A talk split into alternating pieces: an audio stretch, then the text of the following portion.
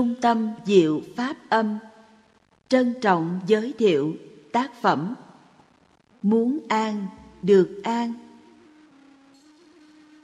Tác giả Hòa Thượng Thích Nhất Hạnh.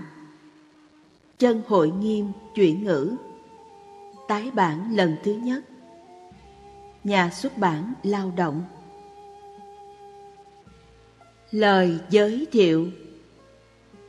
Ngày Chủ nhật cũng là ngày cuối cùng của tháng 11 năm 2014.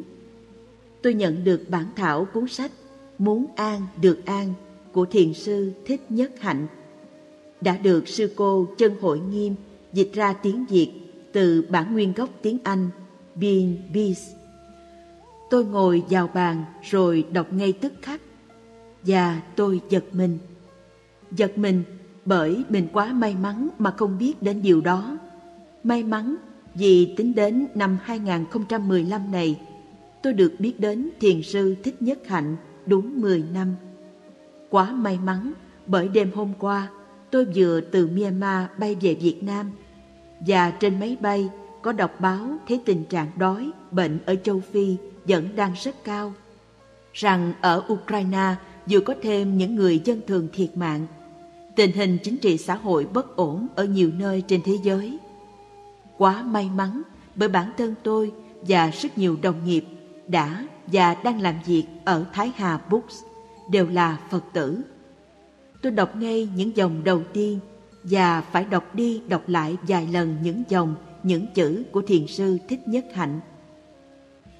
Nếu tự thân ta không có hạnh phúc, bình an, thì chúng ta không thể hiến tặng hạnh phúc và bình an cho ai được, kể cả những người ta thương, những người ta cùng chung sống trong một mái ấm gia đình. Có bình an, hạnh phúc, thì chúng ta sẽ mỉm cười và xinh tươi như một bông hoa. Khi đó, mọi người chung quanh ta, từ gia đình cho đến xã hội, ai cũng được thừa hưởng. Mỗi ngày chúng ta có rất nhiều cảm thọ, khi thì hạnh phúc, lúc thì buồn khổ. Các cảm thọ cứ lần lượt đến với ta như một dòng sông. Rõ ràng việc thực tập thiền là rất quan trọng. Hành thiền để ý thức được, ghi nhận từng cảm thọ, thậm chí ôm ấp từng cảm thọ. Tôi luôn nhắc mình thực tập như vậy. Tôi biết điều này bởi thiền sư Thích Nhất Hạnh đã hướng dẫn chúng tôi cách đây tròn 10 năm. Từ năm 2005, khi tôi may mắn được biết đến Thầy, nhờ Thầy mà tôi dần biết cách tìm bình an trong chính mình. Tôi đã nhận ra rằng thiền rất giản đơn, có thể thiền tập ở bất cứ đâu và bất cứ giờ nào trong ngày. Thiền không có nghĩa là vào rừng ẩn tu hay trốn tránh xã hội.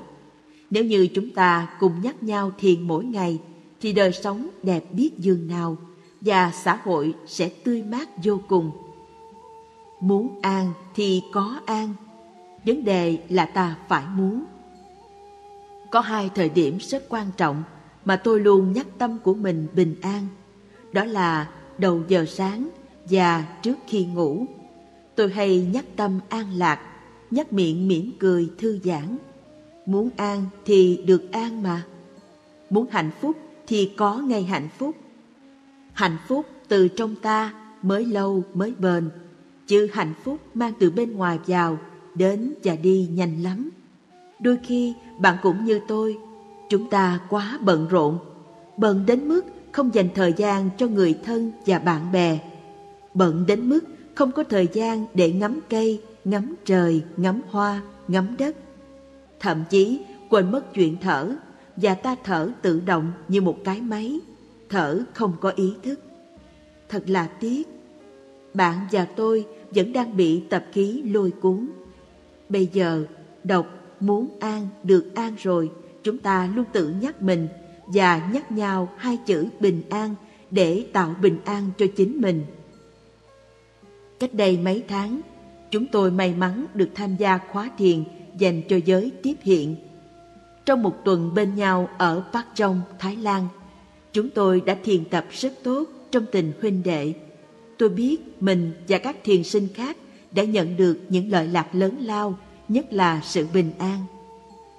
Đến nay tôi vẫn nhớ nhất là bài hát mà tôi vẫn hát mỗi ngày. Xin được chia sẻ với quý vị. Để buộc thở, để buộc đi. Mình khỏi thở, mình khỏi đi, khỏi đi. Bụt đang thở, bụt đang đi. Mình được thở, mình được đi, được đi. Bụt là thở, bụt là đi. Mình là thở, mình là đi, là đi. Chỉ có thở, chỉ có đi. Không người thở, không người đi, người đi.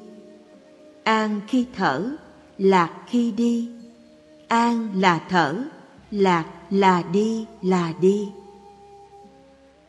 Mong sao ai cũng để ý đến hơi thở, đến bước đi mỗi phút, mỗi giây để có an lạc. Nếu chúng ta biết nhắc nhau và cùng nhau trở về tiếp xúc với bản thân, thì mình luôn có an lạc. Muốn an là được an mà. Chúng con thành kính biết ơn Thiền sư Thích Nhất Hạnh đã giúp chúng con được thực tập những lời Phật dạy, đưa đạo Phật vào đời sống thường ngày. Một lần nữa, con xin được thành tâm tri ân sư cô Hội Nghiêm đã chuyển ngữ ra tiếng Việt cuốn sách quý này để hàng triệu bạn đọc Việt Nam, nhất là các thiền sinh và Phật tử, có cuốn cẩm nang để thực hành. Xin chúc mừng quý vị đã có trên tay cuốn sách quý. Mong rằng chúng ta cùng nhau thực tập, cùng nhau đi như một dòng sông về với đại dương bao la của bình an. Xin hồi hướng công đức xuất bản cuốn sách này đến Thiền sư Thích Nhất Hạnh với mong muốn Thầy luôn khỏe mạnh để hướng dẫn chúng con tu tập mỗi ngày. Tiến sĩ Nguyễn Mạnh Hùng, Chủ tịch Hội đồng Quản trị kiêm Tổng Giám đốc Công ty Cổ phần Sách Thái Hà Phần 1 Cuộc sống không chỉ có khổ đau. Cuộc sống có rất nhiều khổ đau Nhưng cuộc sống cũng tràn đầy những màu nhiệm Như trời xanh, mây trắng, nắng ấm, ánh mắt trẻ thơ, vân vân. Cuộc sống không chỉ có khổ đau Do đó chúng ta phải biết tiếp xúc với những màu nhiệm của sự sống. Bất cứ lúc nào những màu nhiệm ấy cũng có mặt khắp nơi trong ta và xung quanh ta nếu tự thân ta không có hạnh phúc, bình an Thì chúng ta không thể hiến tặng hạnh phúc và bình an cho người khác Kể cả những người ta thương Những người ta cùng chung sống trong một mái ấm gia đình. Có bình an, hạnh phúc Thì chúng ta sẽ mỉm cười và nở ra như một bông hoa. Khi đó mọi người chung quanh ta Từ gia đình cho đến xã hội Ai cũng được thừa hưởng. Chúng ta có cần cố gắng để hạnh phúc không? Có cần cố gắng để thưởng thức vẻ đẹp của trời xanh không? Có cần phải thực tập để có thể tận hưởng được vẻ đẹp đó không? Không, chúng ta chỉ tận hưởng thôi. Mỗi giây, mỗi phút của đời sống hàng ngày đều có thể như thế cả. Bất cứ lúc nào, ở đâu, chúng ta cũng có khả năng thưởng thức nắng ấm, thưởng thức sự có mặt của nhau hay thưởng thức hơi thở của chính mình. Chúng ta không cần phải đến Trung Quốc để ngắm trời xanh. Không cần phải đi tới tương lai để thưởng thức hơi thở. Chúng ta chỉ cần tiếp xúc với chúng ngay bây giờ. Nếu chúng ta chỉ để đi đến khổ đau thôi, Thì rất tội nghiệp. Chúng ta quá bận rộn đến nỗi Không có thời gian để nhìn mặt những người ta thương, Kể cả những người trong gia đình ta. Ta cũng không có thời gian để nhìn lại chính mình. Xã hội đã tạo ra một lối sống mà ngay cả khi có thời gian rảnh rỗi, ta cũng không biết cách trở về tiếp xúc với bản thân. Ta đánh mất thời gian quý giá của ta bằng cả triệu cách. Mở tivi ra xem, nhấc điện thoại lên gọi, nổ máy xe đi đâu đó. Chúng ta không quen đối diện với chính mình. Chúng ta chán ghét bản thân và muốn chạy trốn khỏi bản thân. Thiền là ý thức những gì đang xảy ra trong thân thể, cảm thọ, tâm hành và thế giới. Mỗi ngày có 40.000 trẻ em chết đói. Những nước siêu cường quốc có hơn 50.000 đầu đạn hạt nhân đủ để tiêu diệt hành tinh của chúng ta nhiều lần. Tuy nhiên, mặt trời mọc sáng nay rất đẹp. Những đóa hoa hồng nở gian đường sáng nay là một màu nhiệm. Cuộc sống đáng sợ, nhưng cuộc sống cũng màu nhiệm. Thiền tập là tiếp xúc với cả hai mặt. Đừng nghĩ rằng chúng ta phải trang nghiêm mới thực tập được. Kỳ thực, thực tập giỏi, chúng ta phải cười nhiều. Gần đây, khi đang ngồi với một nhóm trẻ, thấy Jim cười rất đẹp. Tôi nói, Jim, con cười đẹp lắm. Em trả lời, cảm ơn thầy. Tôi nói, con không cần phải cảm ơn thầy. Ngược lại, thầy phải cảm ơn con. Bởi vì nhờ nụ cười của con mà sự sống đẹp hơn. Vì vậy, thay vì nói cảm ơn, con có thể nói, đâu có gì đâu thưa thầy, tự nhiên thôi mà. Nếu em bé mỉm cười được, nếu người lớn mỉm cười được, thì điều đó rất quan trọng và đáng quý. Nếu trong đời sống hàng ngày ta có thể mỉm cười, ta có khả năng bình an và hạnh phúc, thì không những ta mà tất cả mọi người đều được thừa hưởng. Đó là nền tảng căn bản nhất của công việc chế tác hòa bình. Khi thấy Jim cười, tôi rất hạnh phúc. Nếu cậu bé ý thức rằng cậu đang làm cho người khác hạnh phúc, thì cậu có thể nói, bạn quá tuyệt vời. Để nhắc nhở mình buông thư và giữ tâm bình an, thỉnh thoảng chúng ta cần nên tham gia các khóa tu hay ngày quán niệm. Những lúc đó, chúng ta có thể đi chậm lại, mỉm cười, uống trà, trân quý sự có mặt của nhau và sống với nhau như thể mình là người hạnh phúc nhất trên đời. Thực vậy, đây không phải là khóa tu mà là một sự ưu đãi, một bữa tiệc. Trong khi đi thiền hành, ngồi thiền, nấu ăn, làm giường, vân vân. Suốt ngày, ta có thể thực tập mỉm cười. Ban đầu có thể hơi khó, có khi ta lại thắc mắc tại sao ta phải cười. Cười được nghĩa là mình đang có chủ quyền với chính mình. Mình là mình, mình không đắm chìm trong thất niệm. Nhìn trên khuôn mặt của các vị Bụt và các vị Bồ Tát, ta cũng thấy được những nụ cười như thế. Tôi xin cống hiến cho các bạn một bài thi kệ để các bạn có thể đọc thầm khi thở và mỉm cười. Thở vào tâm tĩnh lặng, thở ra miệng mỉm cười, an trú trong hiện tại, giây phút đẹp tuyệt vời. Thở vào tâm tĩnh lặng, giống như uống một ly nước mát, chúng ta cảm thấy sự mát mẻ, dễ chịu thấm vào châu thân ta. Khi tôi thở vào và đọc lên câu này, tôi thấy hơi thở thật sự làm lắng dịu thân tâm tôi. Thở ra, miệng mỉm cười. Ta thấy được hiệu quả của nụ cười. Nụ cười làm buông thư hàng trăm bắp cơ trên khuôn mặt ta, làm cho hệ thần kinh ta thư giãn. Nụ cười giúp ta làm chủ bản thân. Vì vậy mà chư Bụt, chư vị Bồ Tát luôn mỉm cười. Khi mỉm cười chúng ta sẽ nhận ra được sự màu nhiệm của nụ cười an trú trong hiện tại. Khi ngồi đây tôi không nghĩ đến một nơi nào khác, không nghĩ đến quá khứ hoặc tương lai. Tôi ý thức nơi mình đang ngồi. Điều này rất quan trọng. Chúng ta có khuynh hướng sống trong tương lai mà không phải sống trong giây phút hiện tại, không phải sống trong cái bây giờ, ở đây. Ta thường nói, đợi học xong có bằng tiến sĩ rồi tôi mới hạnh phúc. Đâu dễ gì có bằng tiến sĩ nhưng khi có bằng tiến sĩ rồi ta vẫn không hạnh phúc. Ta lại nói Đợi đến khi có công ăn việc làm rồi Tôi mới thật sự hạnh phúc Mới thật sự sống được.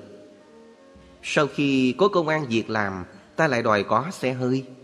Sau khi có xe hơi Ta đòi có nhà cao cửa lớn.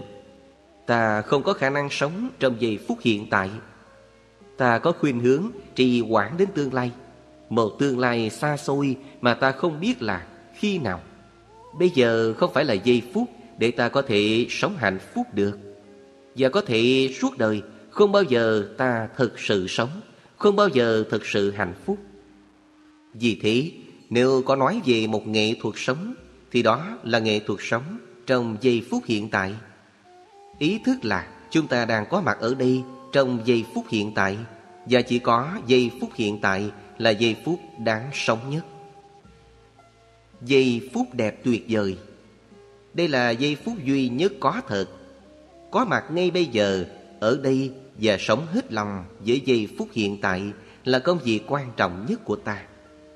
Lặng, cười, hiện tại, tuyệt vời. Tôi hy vọng các bạn sẽ thực tập được.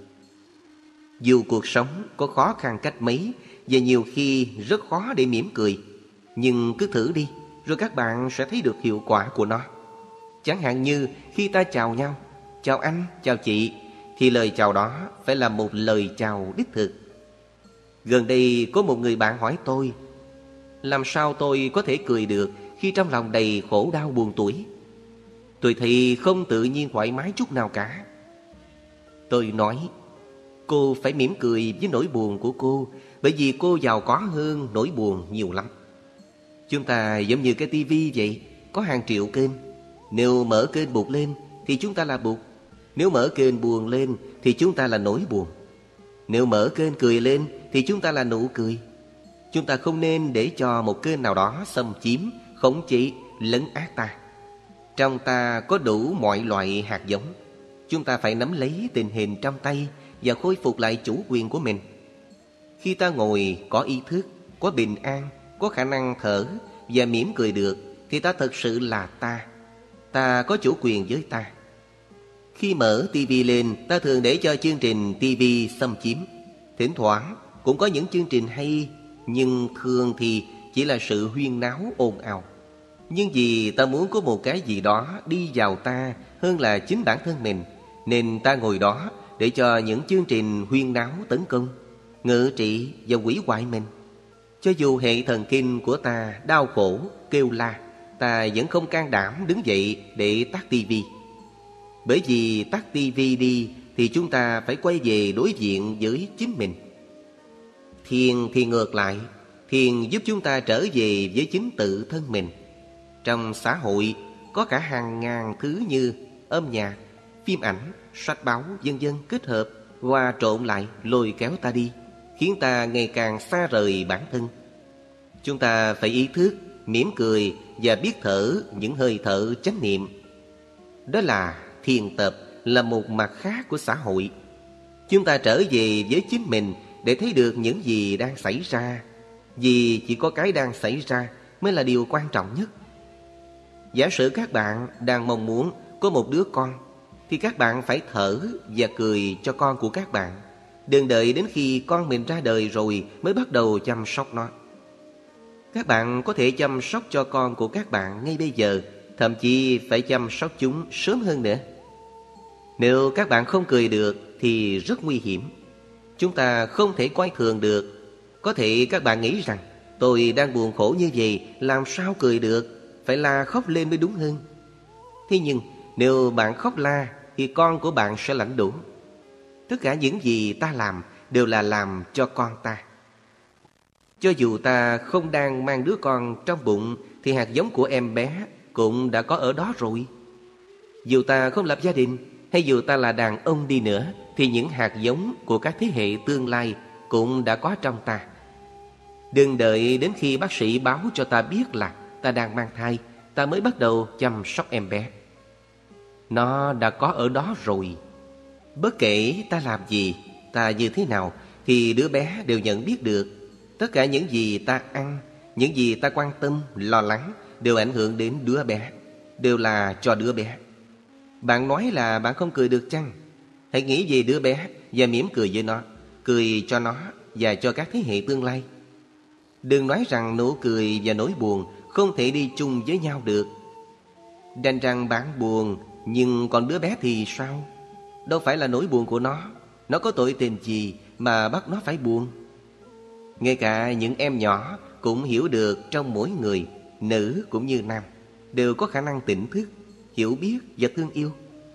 Nhiều em đã nói với tôi rằng chúng không thể tìm ra một người nào mà không có những khả năng hiểu biết và thương yêu ý. Ở một số người thì những hạt giống này có cơ hội phát triển mạnh hơn, một số người khác thì không. Nhưng tất cả đều có đó. Khả năng tỉnh thức còn được gọi là Phật tánh, là khả năng hiểu biết, thương yêu cũng như ý thức được những gì đang xảy ra trong thân thể, trong những cảm thọ, tri giác, tâm hành và thế giới. Bụt sơ sinh đang có mặt trong ta, thế nên ta phải cho Bụt một cơ hội để biểu hiện. Nụ cười rất quan trọng. Nếu chúng ta không có khả năng mỉm cười thì thế giới sẽ không có hòa bình, không có bình an. Chúng ta không thể biểu tình chống tên lửa hạt nhân để mang lại hòa bình, mà chỉ khi nào chúng ta mỉm cười được, thở được những hơi thở ý thức, chế tác được an lạc, thì khi ấy hòa bình mới có thể được tạo dựng. Dựng. Dựng.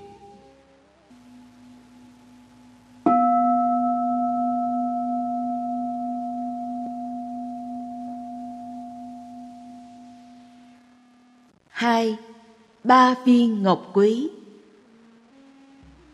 Nhiều người trong chúng ta đang lo lắng cho tình trạng của thế giới hiện nay. Không biết lúc nào những quả bom sẽ nổ. Đôi khi, ta có cảm giác như nhân loại đang ở bên bờ vực thẳm và ta không biết phải làm gì. Chúng ta thấy bất lực và tuyệt vọng. Những hiểm họa, những bất công xã hội đang lan tràn khắp nơi và mối nguy hại càng ngày càng tiến đến gần mình. Trong tình trạng như thế, nếu sợ hãi, chúng ta sẽ không làm được gì cả, chỉ làm cho mọi thứ càng tệ hại thêm thôi. Chúng ta phải bình tĩnh để nhìn nhận sự việc một cách rõ ràng, sáng suốt. Thiền tập là ý thức được những tình trạng đang xảy ra và tìm cách cứu chữa cho những tình trạng đó. Tôi thích dùng hình ảnh chiếc thuyền nhỏ đang băng qua Vịnh Thái Lan. Thường những lúc biển động hay có bão lớn, người ta rất sợ hãi vì thuyền có thể bị sóng gió đập tan tành và bị chìm bất cứ lúc nào. Nhưng nếu trên thuyền có một người giữ được bình tĩnh, sáng suốt, biết được những gì nên làm và những gì không nên làm, thì người đó có thể cứu được cho cả thuyền sống sót. Khuôn mặt của người ấy, lời nói của người ấy, cử chỉ của người ấy truyền được cho những người khác sự an bình, trầm tĩnh và sáng suốt. Mọi người nhìn vào có thể đặt niềm tin vào người ấy, lắng nghe người ấy. Một người như thế có thể cứu được không biết bao nhiêu là mạng sống. Thế giới chúng ta cũng giống như một chiếc thuyền. So với vũ trụ thì hành tinh mà chúng ta đang sống là một chiếc thuyền nhỏ. Chúng ta sợ hãi vì tình trạng của chúng ta có vẻ không cá hơn tình trạng của chiếc thuyền trên biển bao nhiêu.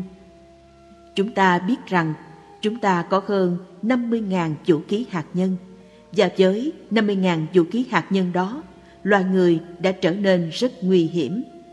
Chúng ta cần những người ngồi yên và có khả năng mỉm cười, có khả năng bước được những bước chân bình an, thanh thản. Chúng ta cần những người như thế để cứu chúng ta. Đạo Bụt Đại Thừa nói rằng các bạn chính là người đó, mỗi người trong các bạn là người đó. Tôi có một người học trò tên là Thích Thanh Văn, đi tu lúc 6 tuổi. Lúc 17 tuổi thì bắt đầu học với tôi, sau đó làm hiệu trưởng trường thanh niên phụng sự xã hội. Thầy đã hướng dẫn hàng ngàn người trẻ làm việc trong cuộc chiến tranh Việt Nam xây dựng lại những ngôi làng đã bị tàn phá bởi bom đạn, đưa hàng vạn người tị nạn ra khỏi vùng chiến tranh. Thầy rất nhẹ nhàng nhưng cũng rất can đảm. Thầy đã qua đời trong một tai nạn. Lúc đó tôi đang ở Copenhagen, thủ đô Đan Mạch, thì nghe tin thầy mất. Lúc thầy còn là chú tiểu 6-7 tuổi, thấy mọi người đem bánh chuối tới chùa cúng Bụt.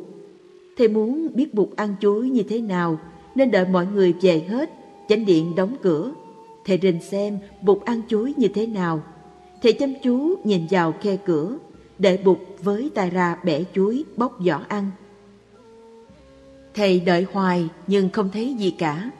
Thầy nghĩ có lẽ bụt biết có ai đó đang theo dõi mình nên ngài không ăn.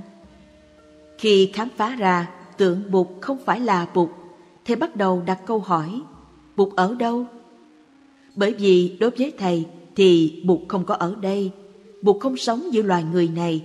Và thầy kết luận rằng Bụt không dễ thương lắm, vì khi thành Bụt rồi thì Bụt lại bỏ chúng ta để đi đến một nơi khác rất xa xôi. Tôi nói với thầy rằng Bụt là chúng ta, được làm bằng xương bằng thịt, chứ không phải bằng đồng, bằng vàng hay bằng bạc. Tượng Bụt chỉ là biểu tượng của Bụt cũng giống như lá cờ Mỹ chỉ là biểu tượng của nước Mỹ. Lá cờ Mỹ không phải là nước Mỹ, không phải là người Mỹ, không phải là dân tộc Mỹ. Gốc của từ Bụt, Buddha có nghĩa là tỉnh thức, hiểu biết. Những ai có tỉnh thức, hiểu biết thì được gọi là Bụt, đơn giản vậy thôi. Khả năng tỉnh thức, hiểu biết, thương yêu gọi là Phật tánh. Khi người Phật tử nói, con về nương tựa Bụt, là người ấy bày tỏ niềm tin vào khả năng hiểu biết tỉnh thức trong chính họ. Người Trung Quốc và Việt Nam nói, về nương Bụt trong con. Trong con chỉ cho thấy rõ rằng chính mình là Bụt. Trong đạo Bụt có ba viên ngọc quý, đó là Bụt, Pháp và Tăng. Bụt là người tỉnh thức, Pháp là con đường tỉnh thức, con đường của tình thương và sự hiểu biết. Tăng là đoàn thể của những người nguyện sống cuộc đời tỉnh thức.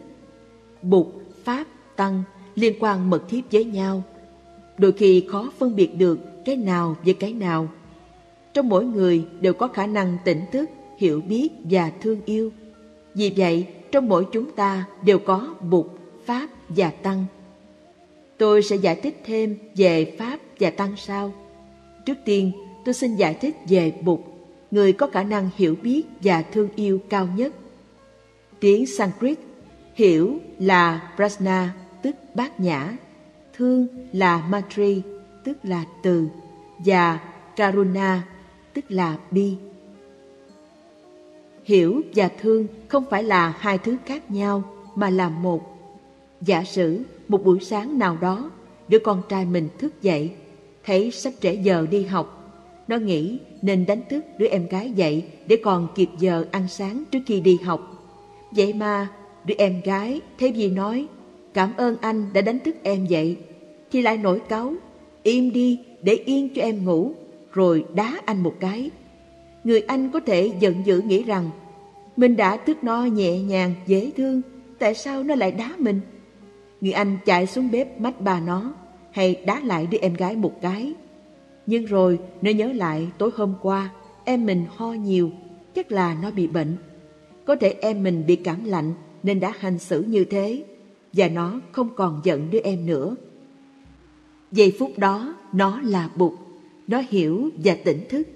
Khi hiểu rồi các bạn không thể nào làm khác được mà chỉ có thương yêu thôi. Các bạn không thể giận được. Để nuôi lớn sự hiểu biết, chúng ta phải nhìn cuộc đời bằng ánh mắt thương yêu. Hiểu được thì thương được, và khi thương được thì các bạn sẽ làm cho người kia dời đi nỗi khổ một cách rất tự nhiên. Những ai có tỉnh thức, có hiểu biết, thương yêu thì được gọi là Bụt. Bụt ở trong mỗi chúng ta. Chúng ta cũng có khả năng tỉnh thức, hiểu biết và thương yêu. Tôi thường nói với các em nhỏ rằng nếu hôm nay mẹ hay ba con hành xử dễ thương, có hiểu biết, thương yêu, chăm sóc gia đình chu đáo và mỉm cười tươi vui như một đóa hoa, thì các con nên nói, mẹ, hôm nay mẹ là bụt, ba, hôm nay ba là bụt. Cách đây 2.500 năm, có một người đã tu tập, đã đạt đến sự hiểu biết và thương yêu toàn vẹn, mà mọi người trên thế giới ai cũng biết đến và công nhận. Đó là Siddhartha.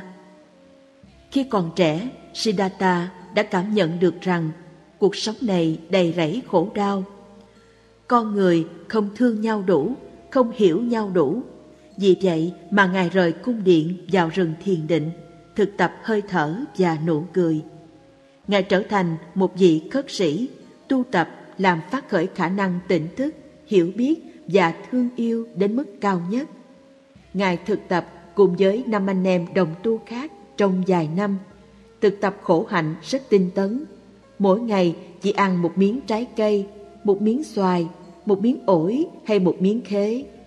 Có khi người ta phóng đại lên, nói rằng Siddhartha ăn mỗi ngày một hạt mè. Nhưng khi đến khu rừng ở Ấn Độ, nơi mà ngày xưa buộc tu tập, tôi không thấy hạt mè nào cả. Ở đó người ta không trồng mè, chỉ thấy dòng sông Anoma ngày xưa buộc tắm, thế cội bồ đề nơi ngài chứng đạo. Nhưng cội bồ đề này không phải là cội bồ đề ngày xưa bụt ngồi, mà là cội bồ đề cháu mấy đời của cội bồ đề trước. Một ngày nọ, Đức Bụt kiệt sức, không thể tiếp tục tu tập được nữa. Ngài là một chàng trai thông minh, vì vậy Ngài quyết định đi vào làng khất thực. Nhưng đi được bốn năm bước thì Ngài té xỉu và bất tỉnh vì quá đói. Khi đó, có một cô gái mang sữa vào làng, thấy Ngài bèn đến gần. Cô bé thấy Ngài vẫn còn sống, vẫn còn thở nhưng quá yếu, nên lấy bát rót sữa đưa vào miệng Ngài. Ban đầu, Siddhartha không phản ứng gì cả, nhưng sau đó môi Ngài mấp máy và bắt đầu uống sữa. Ngài uống hết bát sữa và thấy trong người khỏe hơn. Rồi từ từ ngồi dậy được. Vì bụt rất đẹp nên cô bé đưa sữa nghĩ rằng có lẽ Ngài là thần núi. Cô quỳ xuống chuẩn bị cầu nguyện, thì Ngài đưa tay ra hiệu cho cô đừng làm thế và nói với cô, Bạn có hình dung ra Bụt nói gì với cô bé không? Bụt nói, Cho ta một ly sữa nữa, Bởi vì Ngài thấy sữa làm nên điều kỳ diệu Ngài thấy rằng một khi thân thể khỏe mạnh Thì mình mới có thể thiền định thành công được sau đó cô bé hỏi thăm Ngài Và được Ngài cho biết Ngài là một vị đạo sĩ đang tu tập thiền định nhằm đạt đến sự hiểu biết, thương yêu lớn để có thể giúp đỡ người khác. Cô bé hỏi cô có thể giúp được gì cho Ngài không? Thì Siddhartha trả lời Mỗi ngày đúng vào giờ ngọ Con có thể cho ta một chén cơm được không? Điều đó sẽ giúp ta rất nhiều Từ đó trở đi Ngày nào cô bé cũng mang cho Ngài một ít cơm gói trong lá chuối Và thỉnh thoảng cô cũng mang theo một ít sữa Năm anh em Kiều Trần Như cùng tu với Ngài trước đây, biết vậy nên rất xem thường Ngài, nghĩ Ngài không xứng đáng. Họ nói với nhau rằng, chúng ta hãy đi đến nơi khác để tu hành. Ông ta đã uống sữa, ăn cơm, ông ta đã bỏ cuộc, không kiên trì, nhẫn nại. Thực tế thì Ngài tu tập rất tinh chuyên. Ngày này qua ngày khác, Ngài tham thiền, nhập định liên tục, nên tuệ giác hiểu biết thương yêu, phát triển không ngừng, nhanh như cách Ngài hồi phục lại sức khỏe vậy. Một hôm, sau khi tắm ở sông Anoma, Ngài có cảm tưởng là chỉ cần ngồi thiền thêm một lần nữa thôi là Ngài có thể chứng đạo và trở thành một bậc giải thoát giác ngộ hoàn toàn. Khi Ngài sắp ngồi xuống, lúc này Ngài vẫn còn đi thiền hành, thì có một cậu bé chăn trâu đi tới ở Ấn Độ, cách đây 2.500 năm, người ta dùng trâu để kéo cày. Và công việc của cậu bé chăn trâu là canh chừng trâu, tắm cho trâu, chăm sóc trâu và cắt cỏ cho trâu ăn. Khi cậu bé chăn trâu đến gần, thấy Siddhartha bước đi rất an nhiên, thanh thản, cậu mến ngài ngay. Cậu muốn nói chuyện với Siddhartha nhưng mắc cỡ. Vì vậy, cậu đến gần Siddhartha ba bốn lần rồi mới nói được. Chú ơi, cháu rất mến chú. Có nhiều khi ta thấy một ai đó, ta mến ngay người đó dù ta không biết người đó là ai và cũng không hiểu tại sao. Siddhartha nhìn cậu bé rồi nói, ta cũng mến con. Câu trả lời của Siddhartha kích lệ cậu bé rất nhiều. Vì thế cậu bé nói tiếp, cháu muốn tặng chú một cái gì đó nhưng cháu không có gì để tặng cả. Siddhartha trả lời, Con có cái mà ta rất cần. Con có cỏ xanh rất đẹp mà con vừa mới cắt. Nếu được, con có thể cho ta mớ cỏ đó. Cậu bé rất hạnh phúc là mình có thể cho Siddhartha một cái gì đó. Siddhartha cảm ơn cậu bé. Sau khi cậu bé đi rồi, Ngài trải mớ cỏ ra làm tọa cụ để ngồi. Khi ngồi xuống, Ngài phát một lời nguyện rất dũng mãnh. Nếu không chứng ngộ, ta sẽ không rời khỏi nơi này. Với quyết tâm dũng liệt phi thường, Ngài nhập định suốt đêm và khi sau mai vừa mọc thì Ngài đạt ngộ, trở thành một vị bụt, một bậc giác ngộ hoàn toàn đạt đến khả năng hiểu biết và thương yêu cao nhất. Bụt ở lại đó hai tuần sống trọn vẹn với chính mình, thưởng thức hơi thở, bước chân, nụ cười, có mặt cho chính mình cũng như với thế giới xung quanh. Mỗi ngày cô bé vẫn mang sữa đến cho Ngài và cậu bé chăn trâu dẫn đến thăm Ngài. Ngài dạy cho hai đứa trẻ về pháp môn tỉnh thức, hiểu biết và thương yêu. Trong tạng Bali có kinh chăn trâu, nói về 11 kỹ thuật mà một cậu bé chăn trâu phải có, như nhận diện trâu, hùng khói đuổi mũi cho trâu, chăm sóc vết thương trên mình trâu, giúp trâu qua sông, tìm nơi có đủ nước và cỏ cho trâu ăn, vân vân.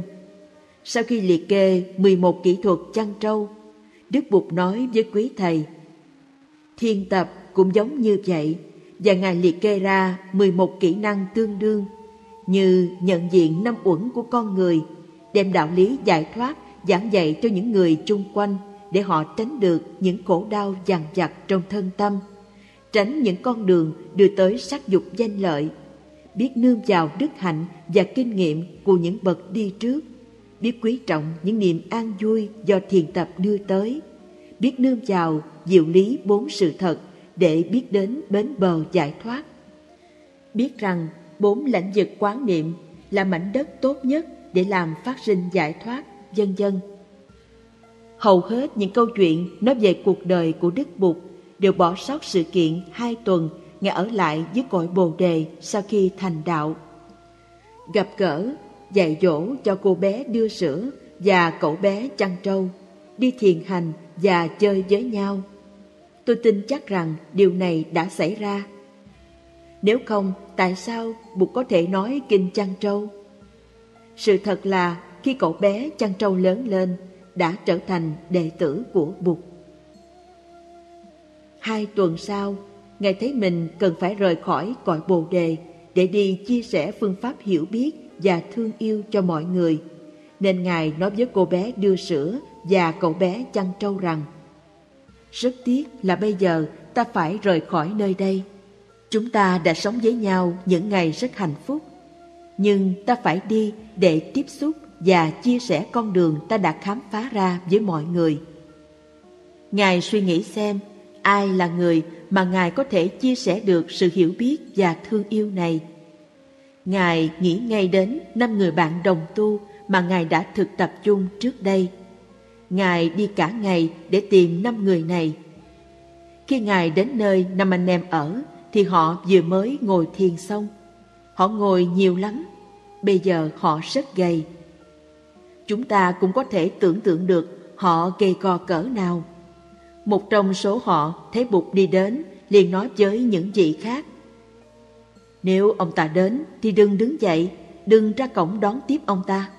Đừng đi lấy nước cho ông ta rửa chân tay, bởi vì ông ta đã bỏ cuộc. Ông ta đã ăn cơm, uống sữa, ông ta không kiên trì bền chí. Thế nhưng khi Bụt đến, thì phong thái an nhiên và tĩnh lặng của Ngài đã gây ấn tượng rất lớn, đến nỗi họ không thể không đi lấy nước cho Ngài rửa chân và lấy ghế cho Ngài ngồi. Bụt nói với họ, Này các bạn, tôi đã tìm ra con đường giải thoát, con đường của hiểu biết và thương yêu. Hãy ngồi xuống đi, tôi sẽ chia sẻ những gì tôi đã tìm được cho các bạn. Ban đầu họ không tin, họ nói, Siddhartha, trước đây khi thực tập với chúng tôi, Ngài đã bỏ cuộc. Ngài đã ăn cơm và uống sữa. Làm sao Ngài có thể trở thành một bậc giác ngộ toàn vẹn được? Ngài nói đi, chúng tôi không thể tin được điều này. Đức Bụt nói, này các bạn, có bao giờ tôi nói dối với các bạn không? Kỳ thực, Ngài không bao giờ nói dối với ai cả, và năm người bạn đều công nhận điều này. Trước đây tôi chưa bao giờ nói dối với các bạn Và bây giờ tôi cũng không nói dối với các bạn Tôi đã là một người giác ngộ hoàn toàn Và bây giờ tôi sẽ chia sẻ với các bạn Hãy ngồi xuống đi Tôi sẽ nói cho các bạn nghe. Cả năm người cùng ngồi xuống nghe Bụt nói. Ngài giảng bài pháp thoại đầu tiên cho họ. Nếu các bạn muốn đọc những lời Ngài dạy Thì hãy tìm trong kinh Tứ Đế. Giải thích những nguyên tắc cơ bản của đạo Bụt. Đó là khổ, tập tức nguyên nhân của khổ đau, diệt tức sự chấm dứt khổ đau và đạo, tức con đường đưa đến sự chấm dứt khổ đau. Tôi đã đọc nhiều câu chuyện về cuộc đời Đức Bụt và thấy Bụt cũng là một con người như chúng ta. ấy vậy mà có những họa sĩ vẽ hình Bụt mà không thấy Bụt giống như một con người. Có rất nhiều tượng Bụt nhưng ít có tượng đẹp và đơn giản. Bất cứ lúc nào nếu muốn vẽ hình Bụt thì các bạn hãy ngồi xuống thở 5-10 phút, mỉm cười buông thư trước khi cầm bút vẽ. Sau đó vẽ một đức Bụt thật đơn giản, đơn giản mà đẹp, với một nụ cười bình an trầm tĩnh trên môi. Nếu được, các bạn có thể vẽ thêm và em bé ngồi chung quanh Ngài. Đức Bụt hay còn trẻ, không câu có, không hung dữ, không quá trang nghiêm, với một nụ cười nhẹ nhàng buông thả. Chúng ta phải đi theo hướng này để khi nhìn vào Bụt là ta mến Bụt ngay, như em bé chăn trâu và cô bé đưa sữa vậy. Khi nói con về nương tựa Bụt, chúng ta cũng nên hiểu rằng Bụt cũng đang nương tựa mình, bởi vì nếu không có phần đầu tức con thì phần thứ hai tức Bụt không thể trọn vẹn được. Đức Bụt cần chúng ta để cho sự tỉnh thức, hiểu biết, thương yêu trở nên có thực mà không phải chỉ tồn tại như những khái niệm. Đó phải là những gì có thực ảnh hưởng lên đời sống của ta. Bất cứ lúc nào tôi nói con về nương tựa Bụt, tôi cũng nghe Bụt về nương tựa tôi. Đây là bài kệ trồng cây. Tôi gửi tôi cho đất, đất gửi đất cho tôi. Tôi gửi tôi nơi Bụt, Bụt gửi Bụt nơi tôi. Tôi gửi tôi cho đất cũng giống như con về nương tựa Bụt. Tôi quán tưởng mình là một cái cây. Cây sống được là nhờ đất. Cây nương tựa nơi đất. Nhưng đất gửi đất cho tôi bởi vì mỗi chiếc lá rơi xuống sẽ mục nát và phân hủy làm cho đất màu mỡ hơn. Chúng ta biết rằng cây cối làm cho đất đai màu mỡ, tốt tươi, xinh đẹp. Sở dĩ đất mẹ của chúng ta xanh và đẹp là nhờ cây. Vì vậy, trong khi cây cần đất mẹ, thì đất mẹ cũng cần cây để làm hiển lộ một hành tinh xanh đẹp. Thế nên khi nói, tôi gửi tôi cho đất, thì tôi tức cái cây cũng phải nghe những lời khác. Đất gửi đất cho tôi, tôi gửi tôi nơi bụt, bụt gửi bụt nơi tôi. Rất rõ ràng rằng tuệ giác và sự hiểu biết thương yêu của Bụt Thích Ca Mâu Ni cần chúng ta để trở nên có thật trong đời sống này. Vì vậy, công việc quan trọng của chúng ta là thắp sáng sự tỉnh thức, nuôi lớn hiểu biết và thương yêu. Tất cả chúng ta đều là Bụt, bởi vì chỉ có qua chúng ta thì hiểu biết thương yêu mới trở nên xác thực và hiệu quả. Thầy Thanh Văn đã qua đời trong lúc giúp đỡ mọi người. Thầy là một Phật tử thuần thành, một đức bụt nhân từ, bởi vì thầy có khả năng giúp cả hàng vạn nạn nhân của cuộc chiến. Nhờ thầy mà sự tỉnh thức, hiểu biết, thương yêu trở nên có thực. Vì vậy, chúng ta có thể gọi thầy là Bụt. Tiếng Sanskrit là Buddhakaya, tức Phật thân. Để đạo Bụt trở nên có thực thì phải cần Phật thân, một thân thể để thực hiện những hành động tỉnh thức. Nếu không, đạo Bụt chỉ là ngôn từ. Thầy Thanh Văn là một Phật thân. Đức Thích Ca Mâu Ni là một Phật thân.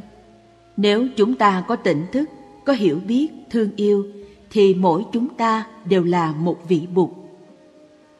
Viên ngọc quý thứ hai là Pháp. Pháp là lời buộc dạy, là con đường của tình thương và sự hiểu biết. Trước khi Bụt nhập diệt, Ngài nói với đệ tử rằng Này quý thầy, ngày mai nhục thân của ta sẽ không còn nữa. Nhưng Pháp thân của ta sẽ luôn còn đó để giúp đời. Quý thầy hãy lấy giáo Pháp của ta làm người thầy cho chính mình người thầy không bao giờ bỏ mình mà đi. Đó là Pháp thân, Pháp cũng có thân, thân của giáo lý, thân của con đường. Như các bạn đã thấy, ý nghĩa của Pháp thân rất đơn giản. Pháp thân nghĩa là lời dạy của Bụt, là cái hiểu của mình về giáo Pháp, là con đường của tình thương và sự hiểu biết. Sau này, người ta gọi là chân như, bản thể, tức nền tảng của dạng Pháp. Tất cả những gì có khả năng giúp ta tỉnh thức đều có Phật tánh. Khi ngồi một mình nghe tiếng chim hót, tôi trở về với chính mình, theo dõi hơi thở và mỉm cười. Có khi nó hót như muốn gọi lại một lần nữa. Tôi mỉm cười và nói với chim, tôi nghe rồi. Không chỉ có âm thanh mà hình ảnh cũng có thể nhắc nhở chúng ta trở về với ngôi nhà đích thực của chính mình. Buổi sáng khi mở cửa sổ, thấy ánh sáng lùa vào, chúng ta cũng có thể xem đó như là tiếng gọi của Pháp và trở thành một phần của Pháp thân. Đó là lý do tại sao người tỉnh thức nhìn đâu cũng thấy Pháp. Một hòn sỏi, một cây tre, tiếng khóc của trẻ thơ, bất cứ thứ gì cũng đều có thể là tiếng gọi của Pháp. Chúng ta nên thực tập như thế. Một ngày nọ, có một vị xuất sĩ đến tham vấn với Ngài Tuệ Trung Thượng Sĩ. Ngài Tuệ Trung là một người thầy nổi tiếng trong nền Phật giáo Việt Nam thế kỷ thứ 13. Thời kỳ này, Phật giáo rất hưng thịnh ở Việt Nam. Vị xuất sĩ hỏi, thế nào là Pháp thân thanh tịnh không tì vết? Ngài Tuệ Trung chỉ vào đống phân ngựa. Thoạt nghe Ta thấy như đó là một quan điểm thiếu tôn kính đối với Pháp, bởi vì người ta thường dùng những từ ngữ thanh cao, trang nhã để mô tả Pháp. Tuy nhiên, đôi khi Phật Pháp không thể dùng ngôn từ để diễn bày. Cho dù ta có nói Pháp thanh tịnh, không tì vết đi nữa, thì điều đó cũng không có nghĩa là Phật Pháp tách rời những thứ ô uế không thanh tịnh.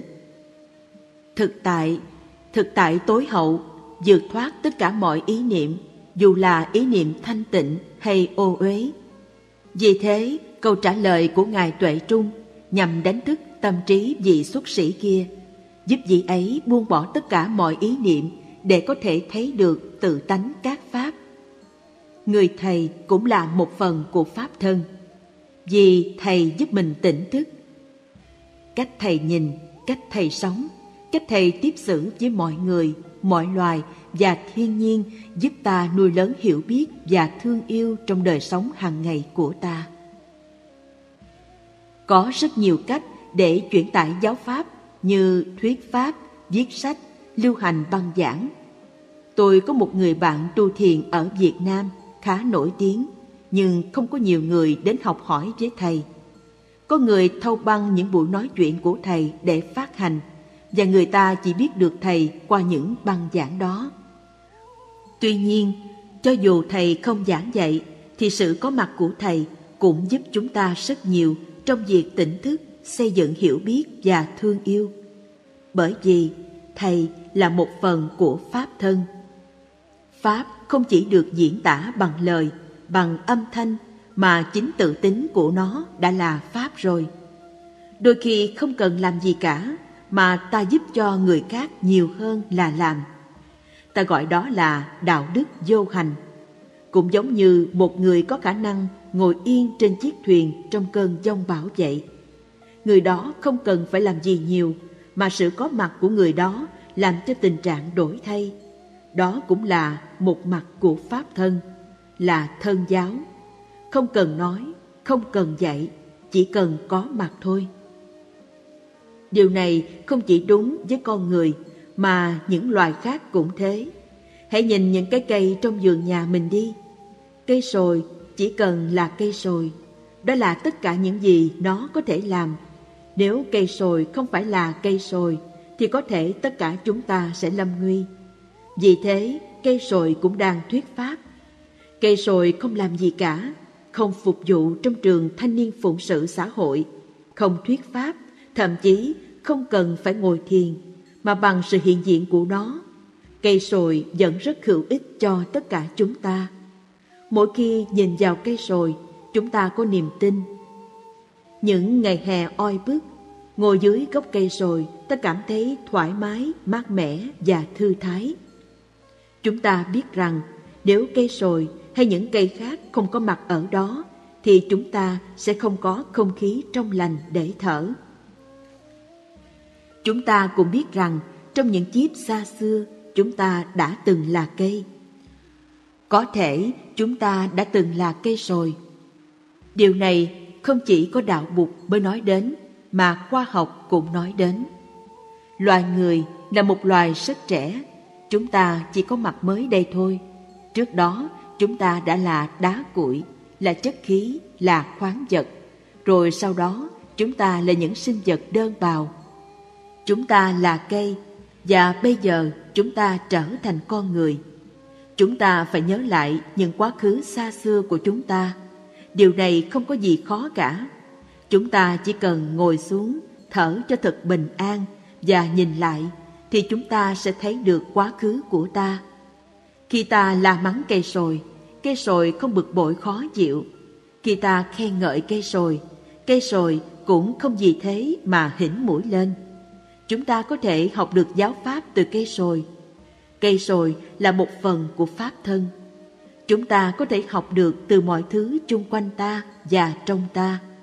Cho dù ta không ở chùa, không ở tu viện, không ở trong những trung tâm tu học, ta vẫn có thể thực tập được.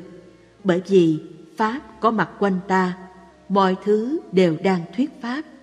Bông hoa nào, hạt sỏi nào, ngọn lá nào cũng thuyết Pháp hoa kinh.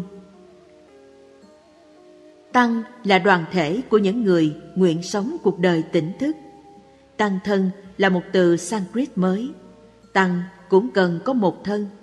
Trong gia đình, nếu ta thực tập hơi thở ý thức, nụ cười tươi vui, nhận diện bụt trong ta và trong con cái ta, thì gia đình ta trở thành một tăng thân.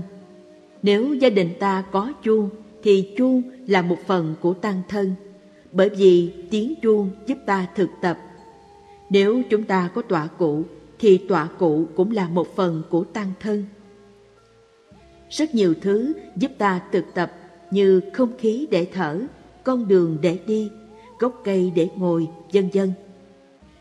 Nếu gần nhà mình có một công viên hay bờ sông thì chúng ta quả thật là may mắn. Bởi vì chúng ta có thể đi thiền hành ở đó. Chúng ta phải nhận diện, khám phá ra tăng thân chung quanh ta Chúng ta có thể mời bạn bè tới thực tập chung với nhau, cùng nhau thiền trà, ngồi thiền, đi thiền, vân vân. Chúng ta phải cố gắng thành lập một tăng thân ở nhà hay ở địa phương. Có tăng thân, chúng ta sẽ thực tập dễ dàng hơn.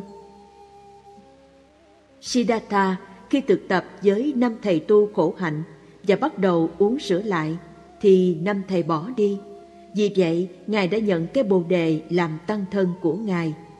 Ngài nhận cậu bé chăn trâu, cô bé đưa sữa, dòng sông, cây cối và chim chóc quanh Ngài làm tăng thân.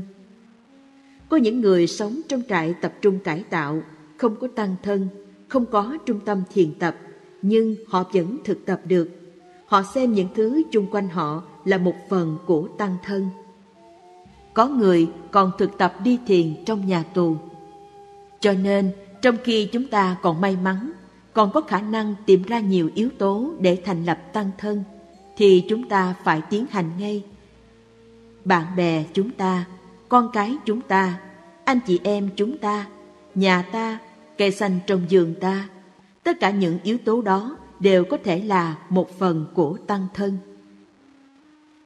Thiền tập hay thực hành theo đạo Bụt là để cho chúng ta có bình an, thanh tịnh và hạnh phúc, làm phát khởi hiểu biết và thương yêu. Chúng ta thực tập không phải cho hạnh phúc bình an của riêng ta, mà cho hạnh phúc bình an của gia đình và xã hội. Nếu nhìn kỹ hơn, chúng ta sẽ thấy ba viên ngọc quý này thực ra chỉ là một. Trong một cái có chứa đựng hai cái kia. Trong bụt có tánh bụt tức Phật tánh và thân bụt tức Phật thân mà trong bụt cũng có pháp thân. Vì không có pháp thân thì Bụt không thể thành Bụt được. Trong Bụt cũng có tăng thân, vì Bụt ăn sáng với cây bồ đề, với những cái cây khác, với chim chóc và môi trường quanh Ngài. Trong một trung tâm thiền tập cũng có tăng thân, ở đó có sự hành trì theo con đường của tình thương và sự hiểu biết. Cho nên, Pháp thân có mặt, giáo Pháp có mặt. Tuy nhiên, giáo Pháp không thể trở nên sinh động và có thực nếu không có sự sống và con người. Vì vậy, Phật thân cũng đang có mặt. Nếu Bụt và Pháp không có mặt, thì Tăng thân cũng không có mặt. Không có chúng ta, thì Bụt cũng không có thực. Bụt tồn tại chỉ là một ý niệm. Không có các bạn, thì Pháp lấy ai để được hành trì? Pháp phải được hành trì bởi một ai đó. Không có các bạn thì tăng thân cũng không thể có được. Vì vậy khi nói Con về nương tựa Bụt Ta cũng nghe Bụt về nương tựa con. Con về nương tựa Pháp. Pháp về nương tựa con. Con về nương tựa Tăng. Tăng về nương tựa con.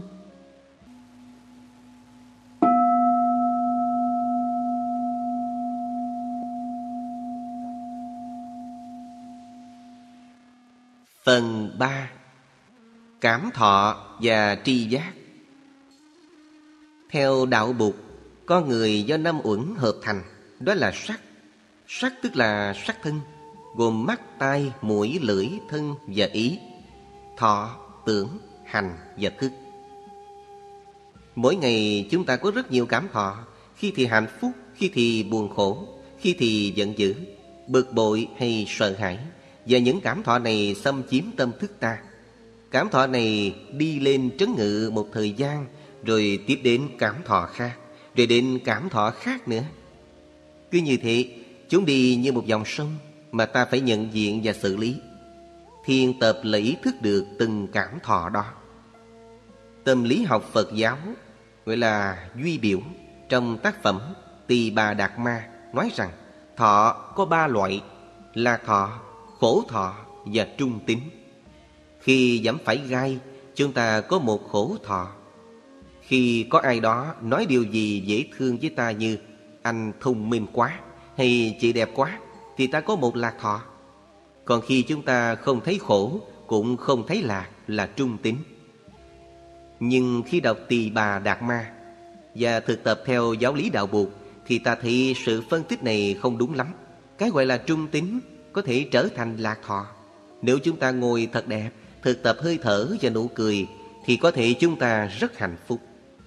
Ngồi như vậy, ta ý thức rằng ta đang hạnh phúc vì ta không đau răng, mắt ta còn sáng để thấy được tất cả mọi hình ảnh và sắc màu. Điều đó không màu nhiệm hay sao? Đối với một số người thì làm việc là khổ và họ đau khổ khi phải làm việc. Nhưng với một số người khác thì cấm họ làm việc là họ khổ. Đối với tôi, làm việc là hạnh phúc, là lạc thọ. Những công việc như đóng sách, làm giường, làm thơ, đi thiền, dạy trẻ em, vân vân đem lại cho tôi rất nhiều hạnh phúc. Vì vậy khổ hay lạc là tùy thuộc vào cách nhìn của mỗi người. Chúng ta nói thấy đường là một cảm thọ trung tính. Nhưng những người mù thì họ có thể đổi bất cứ thứ gì để có được đôi mắt sáng. Nếu điều này xảy ra thì đó là một phép lạ, một món quà kỳ diệu đối với họ. Còn chúng ta đang có đôi mắt sáng, có thể thấy được tất cả mọi hình và mọi sắc, nhưng chúng ta lại không hạnh phúc.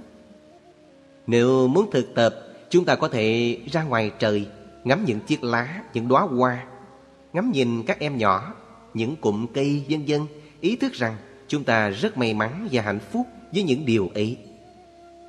Hạnh phúc hay không là tùy thuộc vào ý thức của chúng ta. Khi bị đau răng, ta nghĩ rằng không đau răng là hạnh phúc.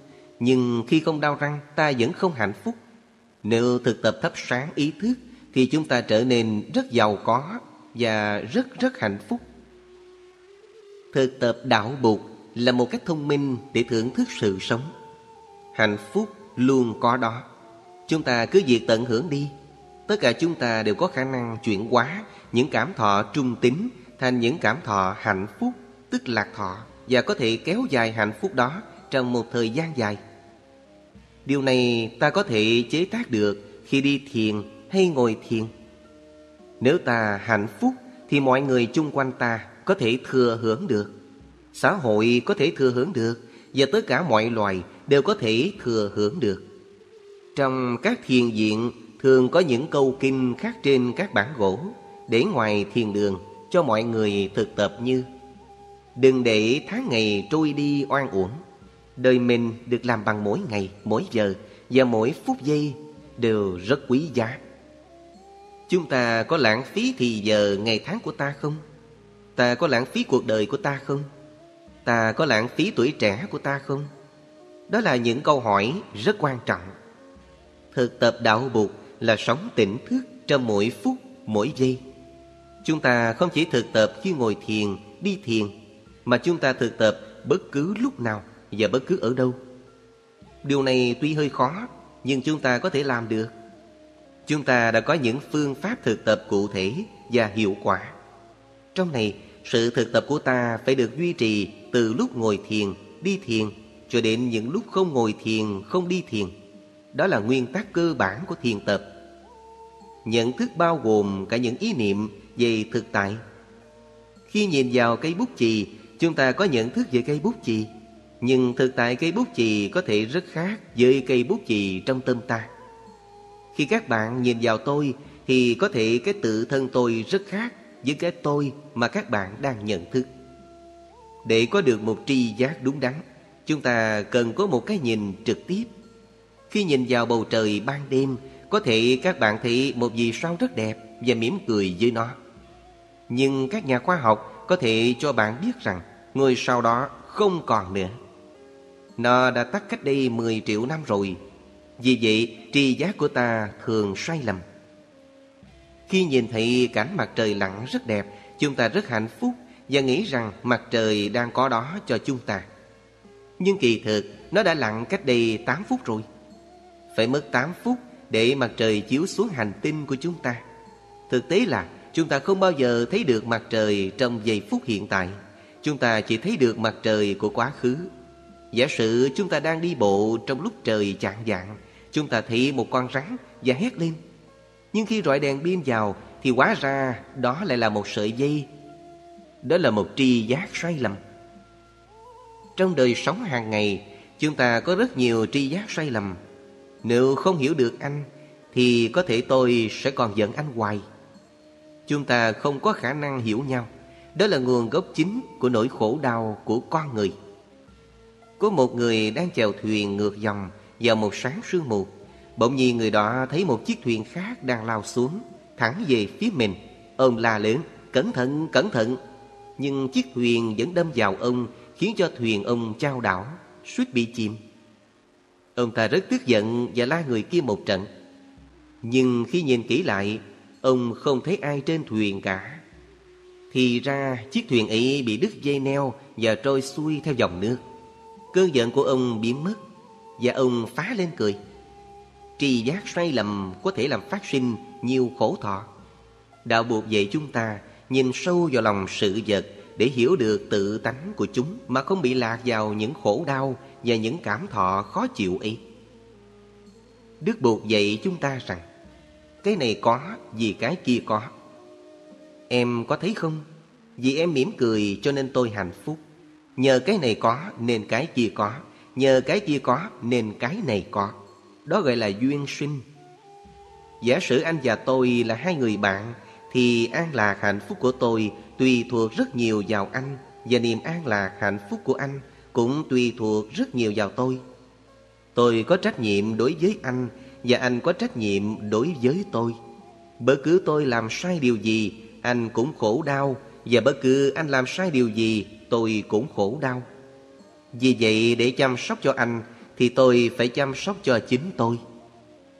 Trong tạng Bali có kể một câu chuyện về hai cha con làm xiếc Người cha đặt một cây tre dài trên trán và người con gái leo lên đứng trên cây tre ấy. Hai cha con hành nghề như thế để kiếm tiền mua gạo và thức ăn. Một ngày nọ người cha nói với con con ơi mình phải chăm sóc cho nhau. Con phải chăm sóc cho cha Và cha phải chăm sóc cho con Để hai cha con mình được an toàn. Tiết mục biểu diễn của mình nguy hiểm quá. Bởi vì nếu người con rơi xuống Thì cả hai sẽ không còn có thể kiếm sống được nữa. Có thể người con sẽ bị gãy chân Và họ sẽ không có gì để ăn cả. Con ơi, mình phải lo cho nhau để tiếp tục sinh sống. Đứa con gái rất thông minh. Nó nói Cha ơi, cha phải nói như vậy nè. Mỗi người chúng ta phải tự chăm sóc cho chính mình. Cha phải chăm sóc cho cha Con phải chăm sóc cho con Để chúng ta có thể tiếp tục kiếm sống được. Bởi vì trong khi biểu diễn Cha phải lo cho cha. Cha chỉ cần lo cho mình cha thôi. Cha phải giữ thật vững Và phải rất tỉnh táo. Điều đó sẽ giúp cho con Và khi con leo lên Con cũng phải tự lo cho chính con. Con leo rất cẩn thận, Không để điều gì sai lầm xảy ra. Cha phải nên nói như vậy, cha ạ. Cha lo cho cha đàng hoàng, Và con sẽ lo cho con đàng hoàng. Như vậy thì chúng ta mới tiếp tục kiếm sống được. Đức Bụt cũng đồng ý là người con gái nói đúng hơn. Vì vậy là bạn bè với nhau Thì hạnh phúc của chúng ta tùy thuộc vào nhau rất nhiều. Theo như giáo lý này Thì tôi phải chăm sóc tôi Và bạn phải chăm sóc cho bạn. Bằng cách đó chúng ta sẽ nâng đỡ, yểm trợ nhau rất nhiều. Đây là cách nhìn đúng đắn. Nếu tôi chỉ nói Bạn không được làm cái này Bạn phải làm cái kia Mà tôi không chăm sóc tôi cho đàng hoàng Tôi toàn gây ra những sai sót Thì câu đó chẳng giúp ích gì cả. Tôi phải chăm sóc tôi. Tôi biết là tôi phải có trách nhiệm cho hạnh phúc của bạn. Và nếu bạn cũng làm như vậy Thì mọi chuyện sẽ ổn thỏa. Đó là cách nhận thức dựa trên nguyên lý duyên sinh. Đạo buộc rất đơn giản, Ai cũng có thể học hỏi và thực tập được. Đức Bụt có một phương pháp đặc biệt Giúp ta hiểu rõ đối tượng nhận thức. Ngài dạy rằng, để hiểu rõ được cái gì Thì chúng ta phải làm một với cái đó. Cách đây 15 năm, Tôi thường giúp đỡ các trại trẻ mồ côi Và những nạn nhân của chiến tranh Việt Nam. Ở Việt Nam, Họ gửi những lá đơn có kèm theo tấm hình nhỏ Dán ở bên góc với tên, tuổi Và hoàn cảnh của các em Chúng tôi dịch những lá đơn này sang tiếng Anh, tiếng Pháp, tiếng Hà Lan hoặc tiếng Đức Để tìm người bảo trợ Giúp đứa trẻ có đủ thức ăn và sách vở đến trường. Khi có người bảo trợ, những đứa trẻ này được đưa vào ở chung với một gia đình nào đó. Những gia đình này có thể nhận làm cô, chú hoặc ông bà của các cháu. Rồi chúng tôi gửi tiền về cho gia đình đó, để gia đình có thể chăm sóc cho đứa trẻ. Mỗi ngày tôi dịch 30 lá đơn sang tiếng Pháp. Cách tôi làm là tôi không đọc lá đơn dội, mà thông thả nhìn vào tấm hình của đứa trẻ và chỉ trong vòng 30-40 giây sau, Tôi trở thành một với đứa trẻ Rồi tôi mới cầm bút lên và dịch Tôi không hiểu tại sao và như thế nào, Nhưng luôn luôn như thế Sau đó tôi nhận ra rằng Tôi không phải là người dịch những lá đơn này Mà cả đứa trẻ và tôi cùng làm Tôi và đứa trẻ trở thành một Nhìn vào khuôn mặt của đứa trẻ Tôi có động cơ để làm Tôi trở thành đứa trẻ Đứa trẻ trở thành tôi và chúng tôi cùng dịch rất tự nhiên. Các bạn không cần phải thiền tập nhiều để làm được điều đó. Chỉ cần nhìn cho phép mình quá mặt và thả mình vào đứa trẻ, đứa trẻ trong các bạn. Đây là một ví dụ minh họa về cách nhận thức mà Bụt đã dạy. Để hiểu được cái gì, chúng ta phải là một với cái đó. Trong tiếng Pháp có từ comprendre nghĩa là hiểu là biết. Com nghĩa là một là cùng nhau. Gentry nghĩa là cầm lấy, nắm lấy. Để hiểu được cái gì, chúng ta phải cầm cái đó lên và trở thành một với nó. Người Ấn Độ có một ví dụ rất hay. Một hạt muối muốn đo độ mặn của đại dương, muốn biết đại dương mặn như thế nào, thì hạt muối ấy phải hòa mềm vào đại dương và trở thành một với đại dương. Hạt muối sẽ biết được rõ ràng và hoàn hảo. Ngày nay các nhà vật lý nguyên tử cũng đã bắt đầu làm như thế. Khi đi sâu vào thế giới hạ nguyên tử, họ có thể thấy tâm mình trong đó. Một điện tử trước hết là ý niệm của ta về điện tử. Đối tượng nghiên cứu của ta không còn tách rời với tâm ta nữa. Tâm ta hoàn toàn nằm trong đó. Các nhà vật lý hiện đại nghĩ rằng Danh từ người quan sát không còn giá trị nữa. Họ khám phá ra rằng Một khi còn sự phân biệt giữa người quan sát Và đối tượng quan sát, Thì ngành khoa học nguyên tử hạt nhân Còn chưa thể đi xa được. Vì vậy, họ đề nghị từ tham dự. Các bạn không phải là người quan sát Mà là người tham dự. Khi cho pháp thoại cũng vậy Tôi không muốn khán thính giả ở ngoài quan sát và chỉ nghe thôi. Tôi muốn họ là một với tôi, cùng nhau thở và thực tập.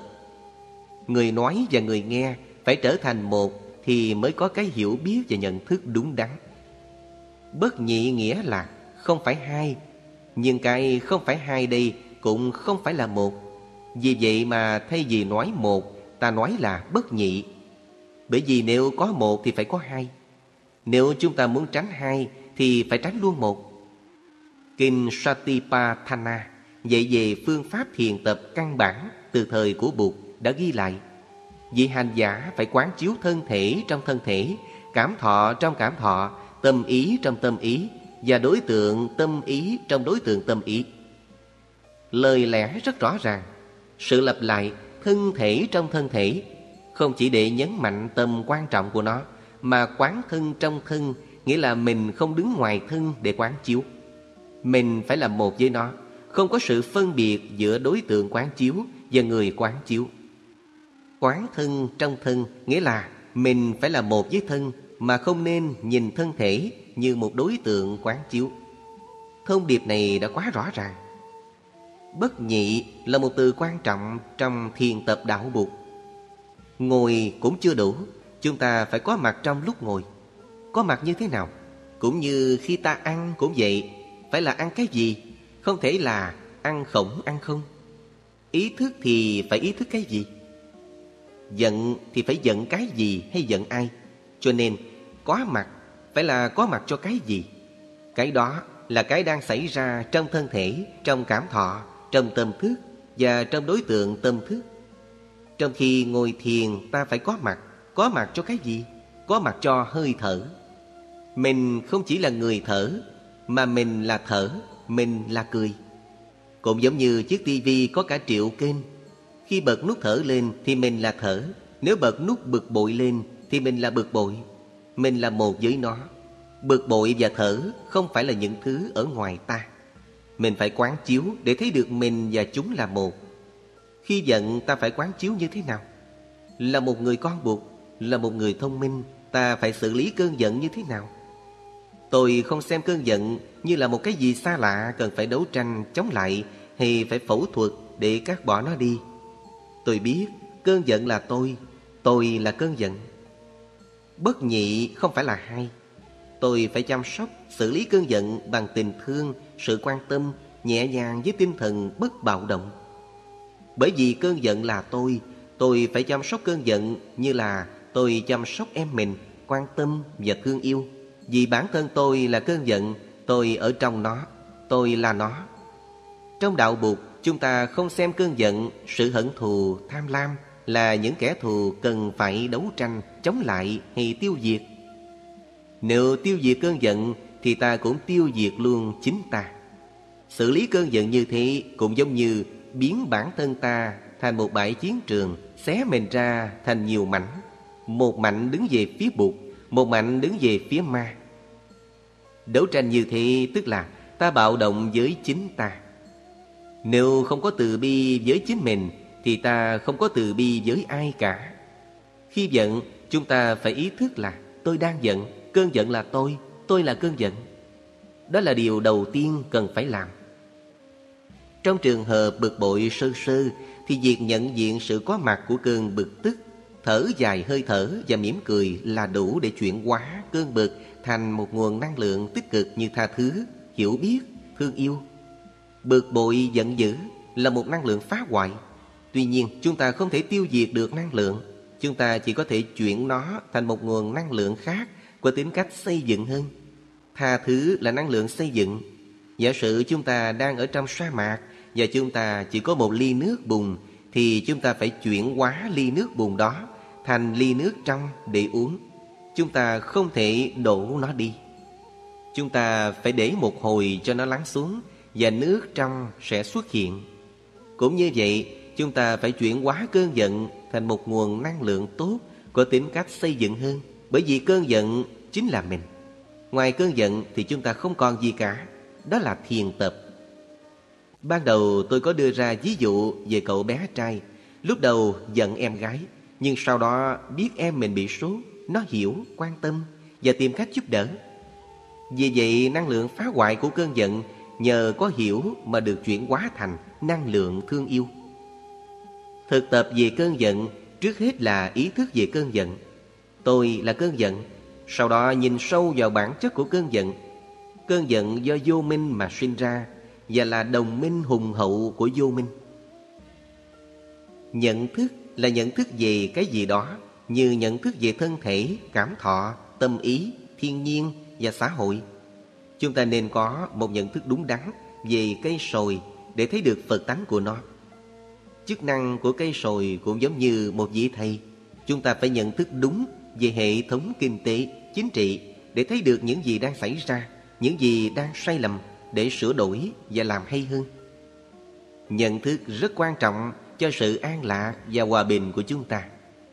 Cho nên nhận thức phải vượt thoát những cảm xúc và vô minh. Trong đạo Bụt, kiến thức được coi như là một chướng ngại cho sự hiểu biết, giống như một tảng băng làm cho hoa không thể dương lên được. Người ta nói rằng nếu chúng ta nắm giữ cái gì đó và xem đó là chân lý, rồi mắc kẹt vào đó, thì cho dù sự thực có đến gõ cửa nhà ta, ta cũng không chịu mở cửa. Để cho sự vật có thể tự nó hiển lộ, chúng ta phải sẵn sàng buông bỏ cái thấy của chúng ta về chúng. Đức Bụt có kể một câu chuyện rất thú vị về điều này. Có một người ngó vợ, có đứa con 5 tuổi. Ông ta rất thương con. Một hôm ông đi vắng, kẻ cướp đến, đốt phá toàn bộ ngôi làng và bắt cóc đứa con trai của ông. Khi trở về thấy làng mạc, nhà cửa tiêu tan, ông quán sợ. Ông thấy một thi thể cháy đen của một đứa trẻ và nghĩ đó là con trai mình. Ông bứt tóc bứt tay đấm ngực và khóc lóc cho đến điên dại. Ông làm lễ hỏa táng và lấy trò bỏ vào trong một cái túi bằng nhung rất đẹp. Đi đâu ông cũng mang theo bên mình, dù là khi làm việc hay đi ngủ. Một ngày nọ, đứa con trai của ông trốn thoát khỏi tay bọn cướp và tìm đường về nhà. Nó về đến ngôi nhà mới của cha nó vào nửa đêm và gõ cửa. Các bạn có thể tưởng tượng điều gì xảy ra không? Vào lúc đó, người cha trẻ vẫn mang bọc tro bên mình và khóc.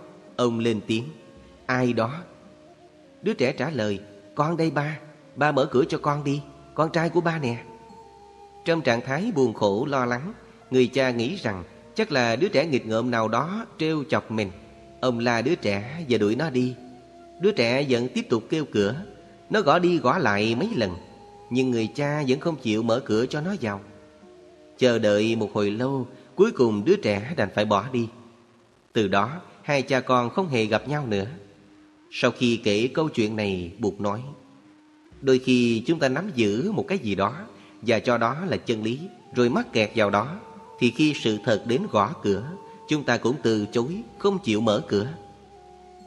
Bảo vệ kiến thức không phải là cách hiểu biết đúng đắn. Hiểu nghĩa là buông bỏ kiến thức của mình. Chúng ta phải có khả năng buông bỏ kiến thức của ta như người leo thang. Nếu ta bước lên nấc thang thứ năm và cho rằng ta đang ở trên nấc thang cao nhất thì ta không có hy vọng leo lên nấc thang thứ sáu. Cách hay nhất là ta phải buông bỏ nấc thang thứ năm. Theo đạo buộc, muốn hiểu ta phải có khả năng buông bỏ những kiến thức, quan điểm của ta để vượt thoát. Đây là giáo lý quan trọng nhất. Cũng vì lý do đó mà tôi sử dụng hình ảnh của nước để nói về cái hiểu. Kiến thức thì cứng nhắc, nó sẽ làm cản trở sự hiểu biết. Nước thì trôi chảy, có thể thâm nhập được.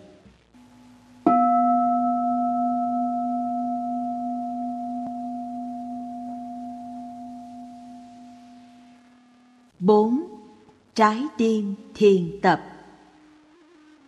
Thiền tập không nằm ngoài xã hội, không trốn tránh xã hội, mà là chuẩn bị để đi vào lại xã hội. Ta gọi là đạo bục nhập thế hay đạo bục dấn thân. Khi đến một trung tâm tu học nào đó, Có thể ta có cảm tưởng là mình bỏ lại mọi thứ sau lưng như gia đình, xã hội, bỏ lại tất cả những vấn đề rắc rối liên quan đến gia đình và xã hội. Mình đến thực tập với tính cách cá nhân để tìm kiếm an lạc. Nghĩ như vậy đã là vô minh rồi, bởi vì trong đạo Bụt không có cái gì là cá nhân cả. Cũng giống như tờ giấy là hoa trái, là sự kết hợp của nhiều yếu tố, mà ta có thể gọi những yếu tố ấy là những yếu tố không phải giấy. Cá nhân được làm bằng những yếu tố không phải là cá nhân. Nếu là nhà thơ, chúng ta sẽ thấy được đám mây đang trôi nổi bồng bềnh trong tờ giấy. Không có mây thì sẽ không có mưa, không có mưa thì sẽ không có nước, không có nước cây sẽ không lớn lên được, và không có cây chúng ta không thể nào làm ra giấy. Vì vậy, mây có mặt trong tờ giấy. Sự có mặt của tờ giấy phụ thuộc vào sự có mặt của đám mây. Giấy và mây rất gần gũi, thân thiết với nhau. Chúng ta hãy nghĩ về những thứ khác như ánh nắng mặt trời. Ánh nắng mặt trời rất quan trọng vì rừng cây không thể lớn lên mà không có ánh nắng mặt trời. Con người chúng ta cũng vậy, chúng ta không thể lớn lên mà không cần ánh nắng mặt trời. Vì vậy, người tiều phu cần mặt trời để có thể đốn củi. Cây cũng cần ánh nắng mặt trời để được làm cây. Cho nên, nhìn vào tờ giấy, chúng ta thấy ánh nắng mặt trời. Nếu nhìn sâu hơn nữa với con mắt của các vị Bồ Tát, con mắt của những người tỉnh thức, chúng ta thấy không chỉ có mây và ánh nắng mặt trời trong tờ giấy, mà tất cả mọi thứ đều nằm trong tờ giấy. Lúa mì để làm nên bánh mì cho người tiều phu ăn, ba mẹ người tiều phu cũng có mặt trong tờ giấy. Kinh Hoa Nghiêm nói rằng chúng ta không thể tìm ra một thứ gì mà không liên quan đến tờ giấy. Vì vậy, ta nói giấy được làm bằng những yếu tố không phải giấy. Mây là một yếu tố không phải giấy. Rừng cây là một yếu tố không phải giấy. Ánh nắng mặt trời là một yếu tố không phải giấy. Giấy được làm bằng tất cả những yếu tố không phải giấy.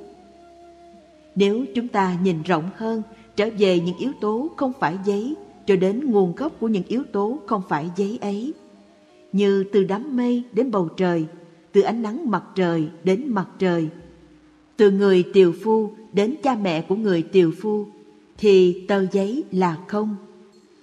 Không cái gì? Không có một thực thể riêng biệt.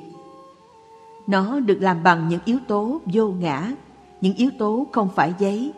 Và nếu lấy tất cả những yếu tố không phải giấy ra, thì tờ giấy thực sự không có. Tờ giấy không có cái ngã riêng biệt. Không trong trường hợp này nghĩa là không có một cái ngã riêng biệt. Giấy có đầy đủ mọi thứ, có cả toàn thể vũ trụ nhưng không có một cái ngã riêng biệt. Sự có mặt của tờ giấy nhỏ cho thấy sự có mặt của toàn thể vũ trụ. Cũng vậy, một cá nhân được làm bằng những yếu tố không phải cá nhân. Làm sao các bạn nghĩ là mình có thể bỏ lại mọi thứ sau lưng khi đến một trung tâm tu học được? Nỗi khổ đau mà các bạn mang trong mình cũng là của xã hội. Các bạn mang nỗi khổ đau trong mình cũng là mang xã hội trong mình. Các bạn mang tất cả chúng tôi trong các bạn. Khi thiền tập, các bạn không chỉ thiền tập riêng cho cá nhân các bạn, mà cho cả toàn xã hội. Các bạn tìm phương án giải quyết cho những vấn đề của các bạn, cũng không phải là cho cá nhân của các bạn, mà cho tất cả mọi người. Người ta hay xem thường lá, cho lá là con của cây.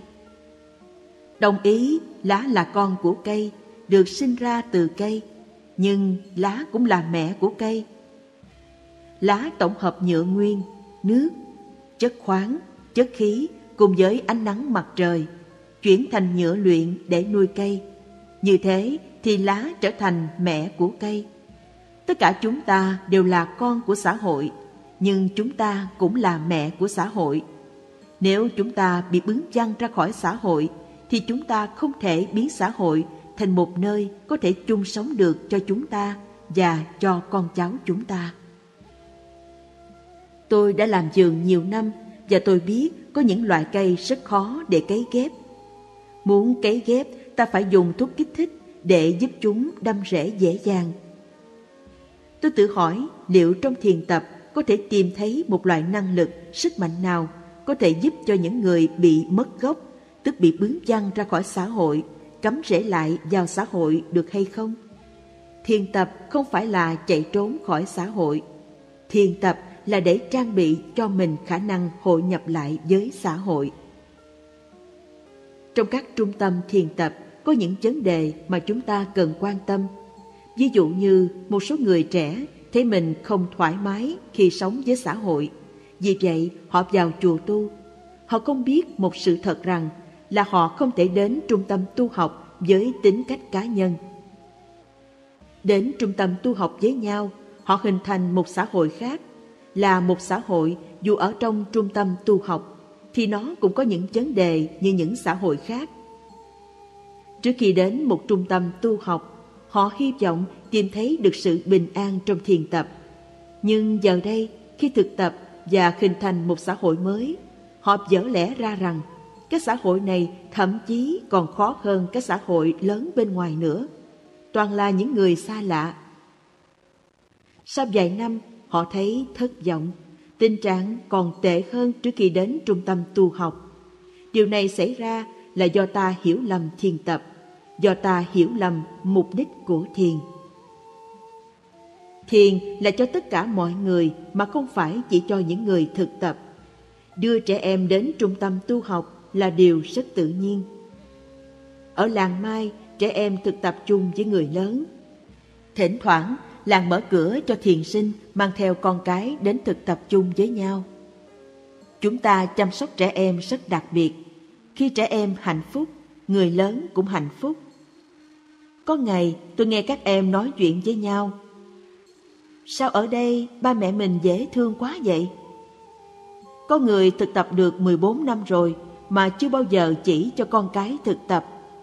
Chúng ta không thể thực tập một mình Chúng ta phải thực tập chung với con cái chúng ta. Nếu con ta không hạnh phúc, không thể cười được, thì ta cũng không thể cười được. Khi chúng ta bước được một bước chân an lạc, thì bước chân ấy không chỉ cho ta mà còn cho con cháu ta và cho cả xã hội. Tôi nghĩ rằng sống ngoài xã hội rất khó, nếu không cẩn trọng, ta có thể bị văng ra khỏi xã hội. Và một khi bị văng ra khỏi xã hội thì ta không thể làm gì được để giúp thay đổi tình trạng xã hội. Không thể biến xã hội thành một nơi có thể dễ dàng chung sống với nhau được. Thiền tập là một phương pháp giúp ta có mặt cho xã hội. Điều này rất quan trọng.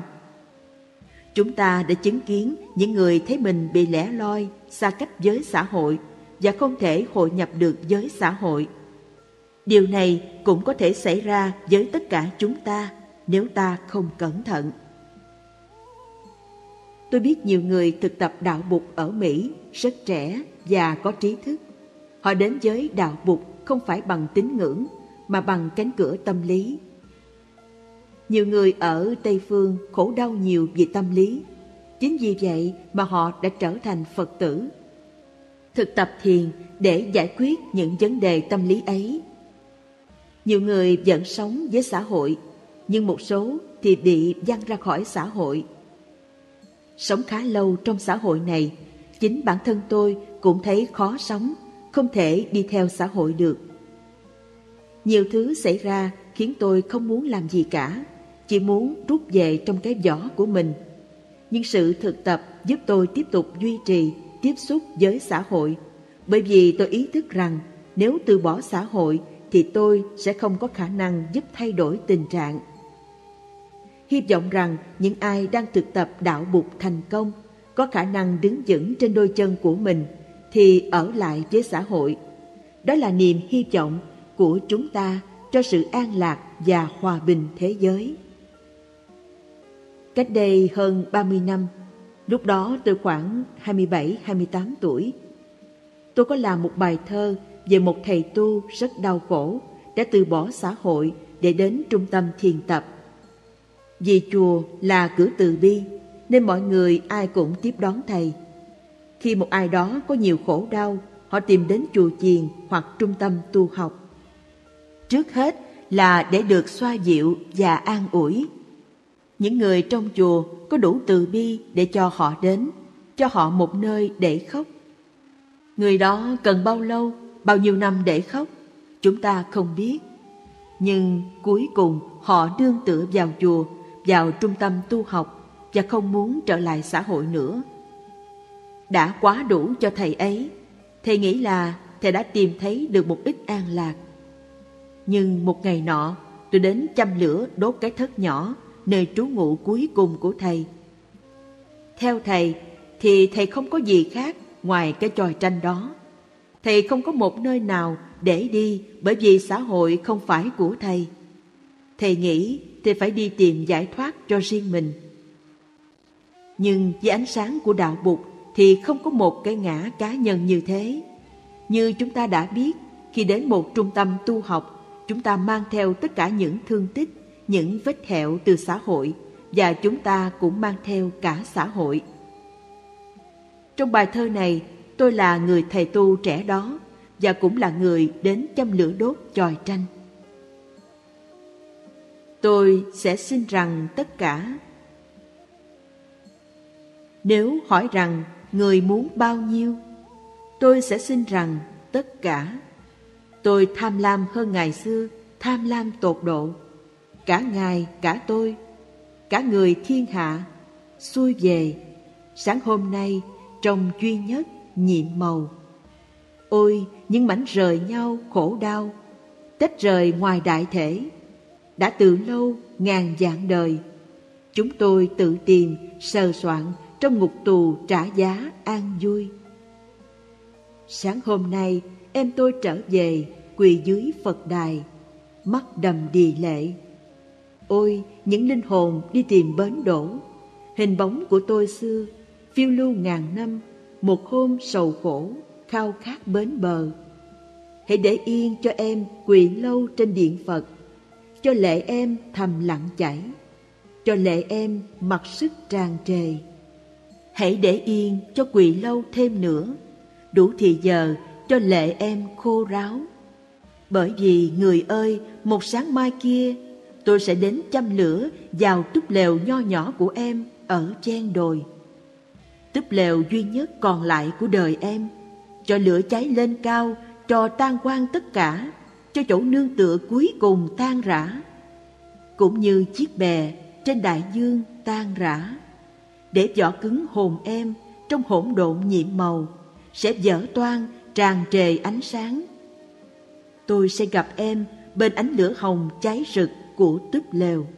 Nước mắt sung sướng chan hòa. Tôi nhìn em và khi cầm tay em tôi hỏi rằng em muốn bao nhiêu? Tất nhiên em sẽ cười và sẽ xin rằng tất cả. Đối với tôi, trung tâm thiền tập phải là nơi mà ta có thể trở về với chính mình để hiểu rõ mình, hiểu rõ thực tại và làm lớn mạnh thêm hiểu biết, thương yêu trong ta, chuẩn bị để trở lại xã hội. Nếu không thì đó không phải là một trung tâm tu học đích thực.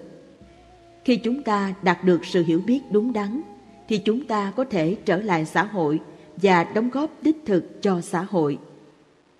Trong đời sống hàng ngày, chúng ta có nhiều hình thức sinh hoạt khác nhau. Có khi ngồi thiền, có khi không ngồi thiền. Hai thời điểm này rất khác nhau nhưng liên quan mật thiết với nhau. Ta thường nghĩ rằng khi ngồi thiền là mình thực tập chuyên sâu, còn khi không ngồi thiền là mình không thực tập chuyên sâu. Kỳ thực thì chúng ta có thể thực tập cái không thực tập một cách chuyên sâu. Đó là tu, vô tu, tu Chúng ta đã tạo ra một bức tường ngăn cách giữa thực tập và không thực tập. Thực tập chỉ dành cho những thời công phu như ngồi thiền, đi thiền, tụng kinh. Còn lại thì chúng ta không thực tập. Làm sao để ta có thể hòa trộn hai thời điểm này lại với nhau? Làm sao để ta có thể đem thiền ra khỏi thiền đường? Đem thiền vào nhà bếp và văn phòng? Làm thế nào để thời gian ngồi thiền ảnh hưởng tốt đến suốt thời gian còn lại trong ngày của ta? Ảnh hưởng đến những lúc ta không ngồi thiền. Khi bác sĩ chích thuốc cho ta, thì không những thuốc ảnh hưởng lên cánh tay ta, mà nó còn ảnh hưởng lên toàn bộ cơ thể. Nếu trong ngày ta thực tập một giờ ngồi thiền, thì một giờ đó phải ảnh hưởng lên 24 giờ, mà không phải chỉ ảnh hưởng trong giờ ngồi thiền thôi. Một nụ cười, một hơi thở phải mang lại lợi ích cho ta cả ngày, mà không phải chỉ có lợi ngay lúc thở và lúc cười. Chúng ta phải thực tập như thế nào để lấy đi ranh giới giữa thực tập và không thực tập. Khi đi trong thiền đường, ta bước những bước chân thật chậm rãi và cẩn trọng. Còn ở phi trường thì ta bước nhanh hơn, ít chánh niệm hơn. Làm thế nào để ta có thể thực tập được lúc ở phi trường và ở chợ? Đó là đạo bục nhập thế hay đạo bục dấn thân.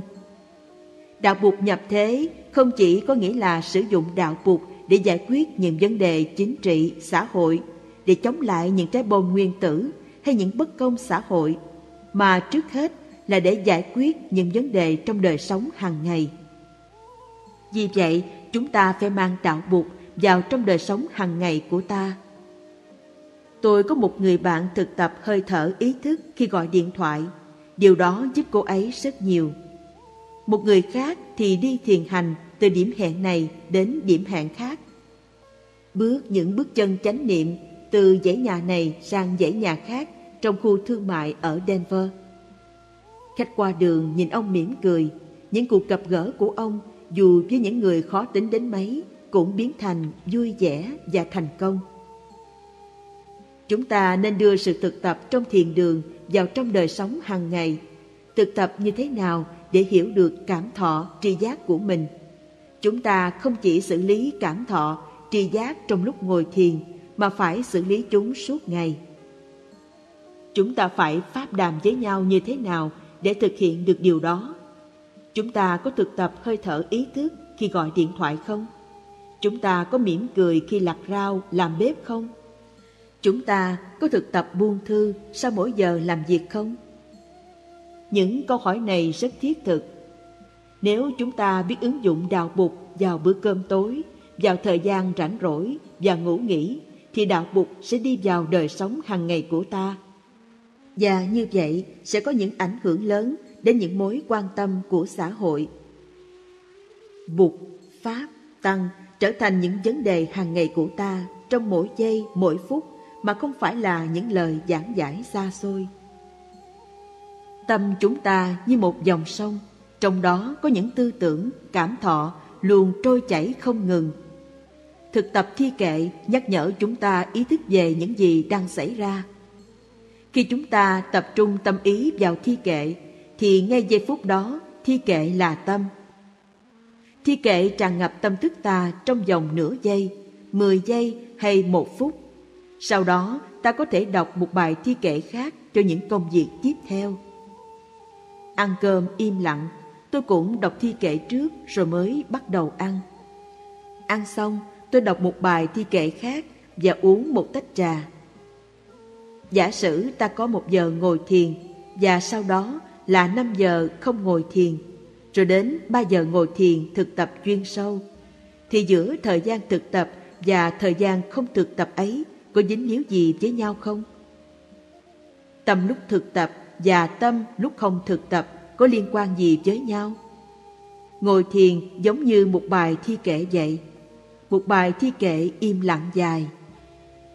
Cái quan tâm chính của tôi là làm thế nào để việc thực tập thi kệ ảnh hưởng đến tâm thức ta lúc không thực tập thi kệ. Những tài xế lái xe đôi khi cũng cần những bản chỉ đường bản chỉ đường và đường là một, bởi vì bản chỉ đường sẽ giúp mình đi một quãng đường dài cho đến khi bản chỉ đường kế tiếp xuất hiện. Không có sự khác biệt nào giữa bản chỉ đường và đường.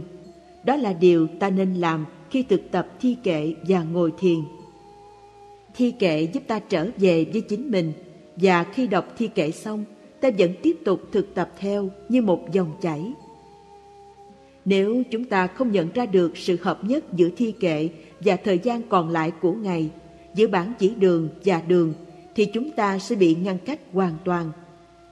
Nghĩa là không có liên hệ gì giữa hai thứ, không thể hòa nhập được. Tâm lúc thực tập thi kệ và tâm lúc không thực tập thi kệ hoàn toàn khác biệt. Tâm lúc ngồi thiền và tâm lúc không ngồi thiền không dính líu gì với nhau cả. Làm thế nào để thi kệ ảnh hưởng lên đời sống hàng ngày của ta, kể cả những lúc ta không thực tập thi kệ? Làm thế nào để thời gian ngồi thiền thâm nhập được vào đời sống hàng ngày của ta, vào những giờ ta không ngồi thiền? Chúng ta phải học hỏi phương pháp thực tập để mỗi bài thi kệ, mỗi phút ngồi thiền, mỗi bước chân thiền hành ảnh hưởng đến suốt ngày của ta.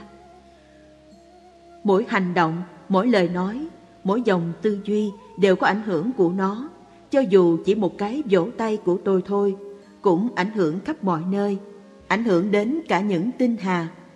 Mỗi cái ngồi, mỗi bước chân, mỗi nụ cười đều ảnh hưởng đến đời sống hàng ngày của ta và của những người khác. Sự thực tập của ta phải được dựa trên nền tảng đó. Khi ngồi thiền hay đi thiền hành, chúng ta phải để ý đến chất lượng mà không phải là số lượng. Chúng ta phải thực tập một cách thông minh, phải chế tác ra những phương pháp thực tập thích ứng, phù hợp với hoàn cảnh của chúng ta. Tôi muốn kể cho các bạn nghe một câu chuyện về một người phụ nữ chuyên niệm danh hiệu Bụt A-di-đà. Mỗi ngày, bà đều dùng chuông mỏ để niệm Nam Mô A-di-đà Phật ba thời, mỗi thời một tiếng đồng hồ. Khi niệm đến một ngàn lần thì bà thỉnh chuông. Mặc dù đã thực tập như thế cả mười năm rồi, nhưng bà vẫn là một người khá hẹp hòi, ích kỷ và hay chửi mắng người khác. Người láng giềng của bà thấy vậy, muốn dạy cho bà ta một bài học.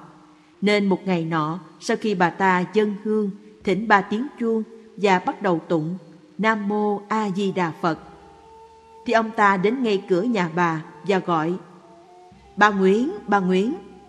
Bà rất bực mình vì đây là lúc bà đang tu mà ông ta cứ đứng trước cửa nhà gọi tên bà. Bà tự nhủ, mình phải chiến thắng cơn giận của mình mới được, mặc kệ ông. Rồi bà tiếp tục, Nam Mô A Di Đà Phật, Nam Mô A Di Đà Phật. Người đàn ông tiếp tục gọi lớn tên bà. Cơn giận của bà càng lúc càng dữ dội hơn. Bà đấu tranh với nó rồi tự hỏi Liệu mình có nên ngưng tụng mà ra mắng cho ông ta một trận không? Tuy thế, bà ta vẫn tiếp tục tụng và đấu tranh gắt gao hơn. Ngọn lửa giận dữ bốc lên, nhưng bà ta vẫn tiếp tục Nam Mô A Di Đà Phật. Người đàn ông biết được và tiếp tục kêu lớn Bà Nguyễn, bà Nguyễn. Không chịu được nữa, bà quăng chuông mỏ chạy ra cửa và la lên. Ông không biết tôi đang niệm Phật hả? Sao ông cứ gọi tên tôi hoài vậy? Ông đang làm cái trò gì thế? Người đàn ông cười và nói Tôi mới gọi tên bà có 10 phút Mà bà đã nổi giận đùng đùng như vậy Thử hỏi bà gọi tên Bụt cả 10 năm nay Thì Bụt giận đến cỡ nào? Do đó vấn đề không phải là làm nhiều Mà là làm đúng Nếu thực hành đúng Chúng ta sẽ trở nên tử tế hơn, dễ thương hơn có hiểu biết và thương yêu hơn. Khi ngồi thiền hay đi thiền hành, chúng ta nên để ý đến chất lượng mà không phải đến số lượng. Nếu chỉ để ý đến số lượng thôi, thì chúng ta chẳng khác gì bà Nguyễn. Tôi nghĩ rằng bà đã học được bài học của mình và sẽ làm tốt hơn.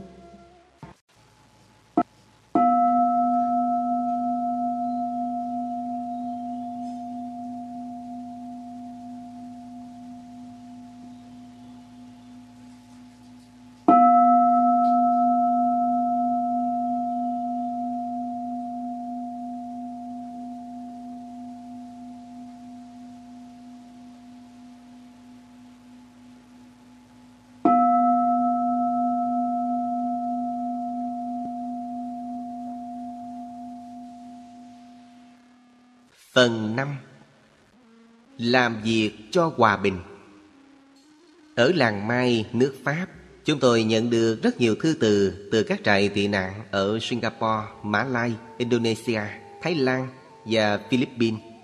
Mỗi tuần nhận cả hàng trăm lá thư và mỗi lần đọc là thấy đau lòng nhưng cũng phải đọc, phải tiếp xúc với những khổ đau đó. Chúng tôi cố gắng giúp nhưng những nỗi khổ ấy quá lớn nên đôi khi cũng thấy nản lòng. Người ta nói rằng một nửa số thuyền nhân bị chết trên đại dương chỉ có một nửa là đến được bên kia bờ của Đông Nam Á. Nhiều cô gái trẻ, nhiều thuyền nhân bị hải tặc hãm hiếp. Cho dù Mỹ và nhiều nước khác tìm cách giúp chính phủ Thái Lan ngăn chặn tình trạng cướp biển này, nhưng hải tặc vẫn tiếp tục gây ra nhiều khổ đau cho những người tị nạn. Một hôm chúng tôi nhận được một lá thư báo cho biết có một bé gái trên thuyền đã bị hải tặc Thái Lan hãm hiếp. Cô bé nhảy xuống biển và chết ngay trên biển. Cô bé chỉ mới 12 tuổi.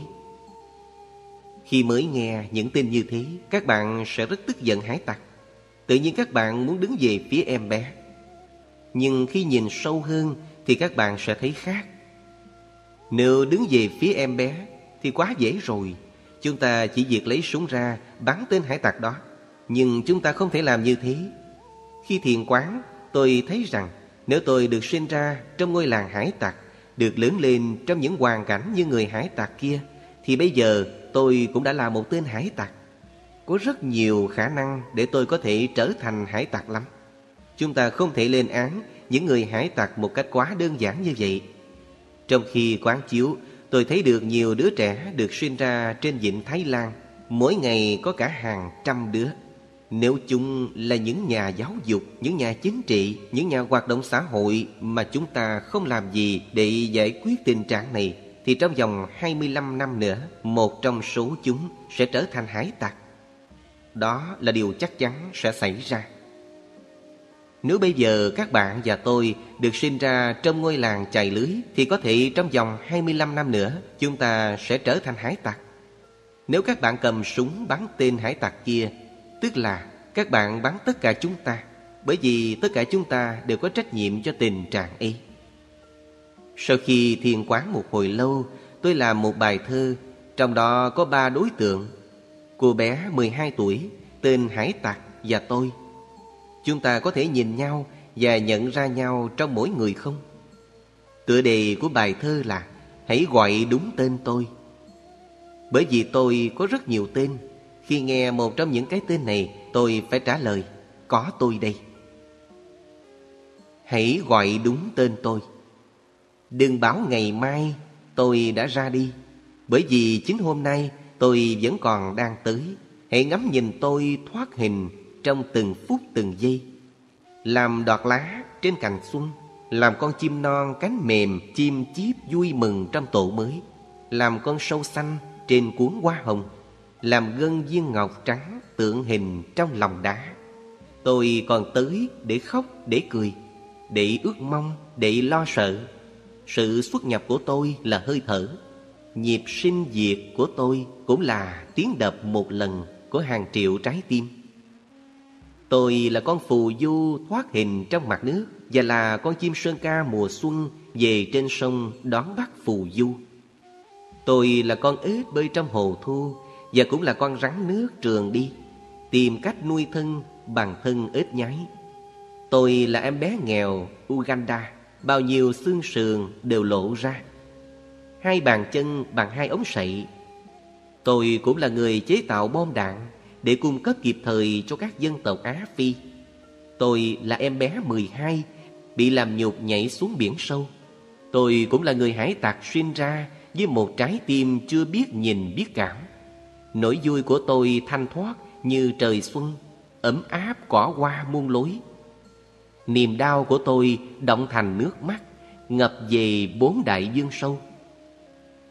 Hãy nhớ gọi đúng tên tôi, Cho tôi được nghe một lần tất cả Những tiếng tôi khóc tôi cười, Cho tôi thấy được nỗi đau và niềm vui là một. Hãy nhớ gọi đúng tên tôi, Cho tôi giật mình tỉnh thức và để cho cánh cửa lòng tôi để ngỏ cánh cửa xót thương trong thiền có một câu chuyện kể về một người đàn ông đang cưỡi ngựa. Ông ta phi rất nhanh. Một người đàn ông khác đứng bên lề đường hỏi lớn Ông đi đâu đó? Người đàn ông đang cưỡi ngựa đáp Tôi không biết, hãy hỏi con ngựa. Có thể chúng ta đang cười ông ấy Nhưng đó cũng là trường hợp của chúng ta. Chúng ta đang cưỡi rất nhiều con ngựa mà chúng ta không kiểm soát được. Sự phát triển vũ khí cũng là một con ngựa. Chúng ta đã cố gắng hết sức, Nhưng chúng ta vẫn không điều khiển được những con ngựa này. Cuộc sống của chúng ta quá bận rộn. Trong đạo buộc Giới quan trọng nhất là sống trong ý thức Ý thức được những gì đang xảy ra. Cái đang xảy ra đó Không phải chỉ ở đây thôi, Mà còn ở kia nữa.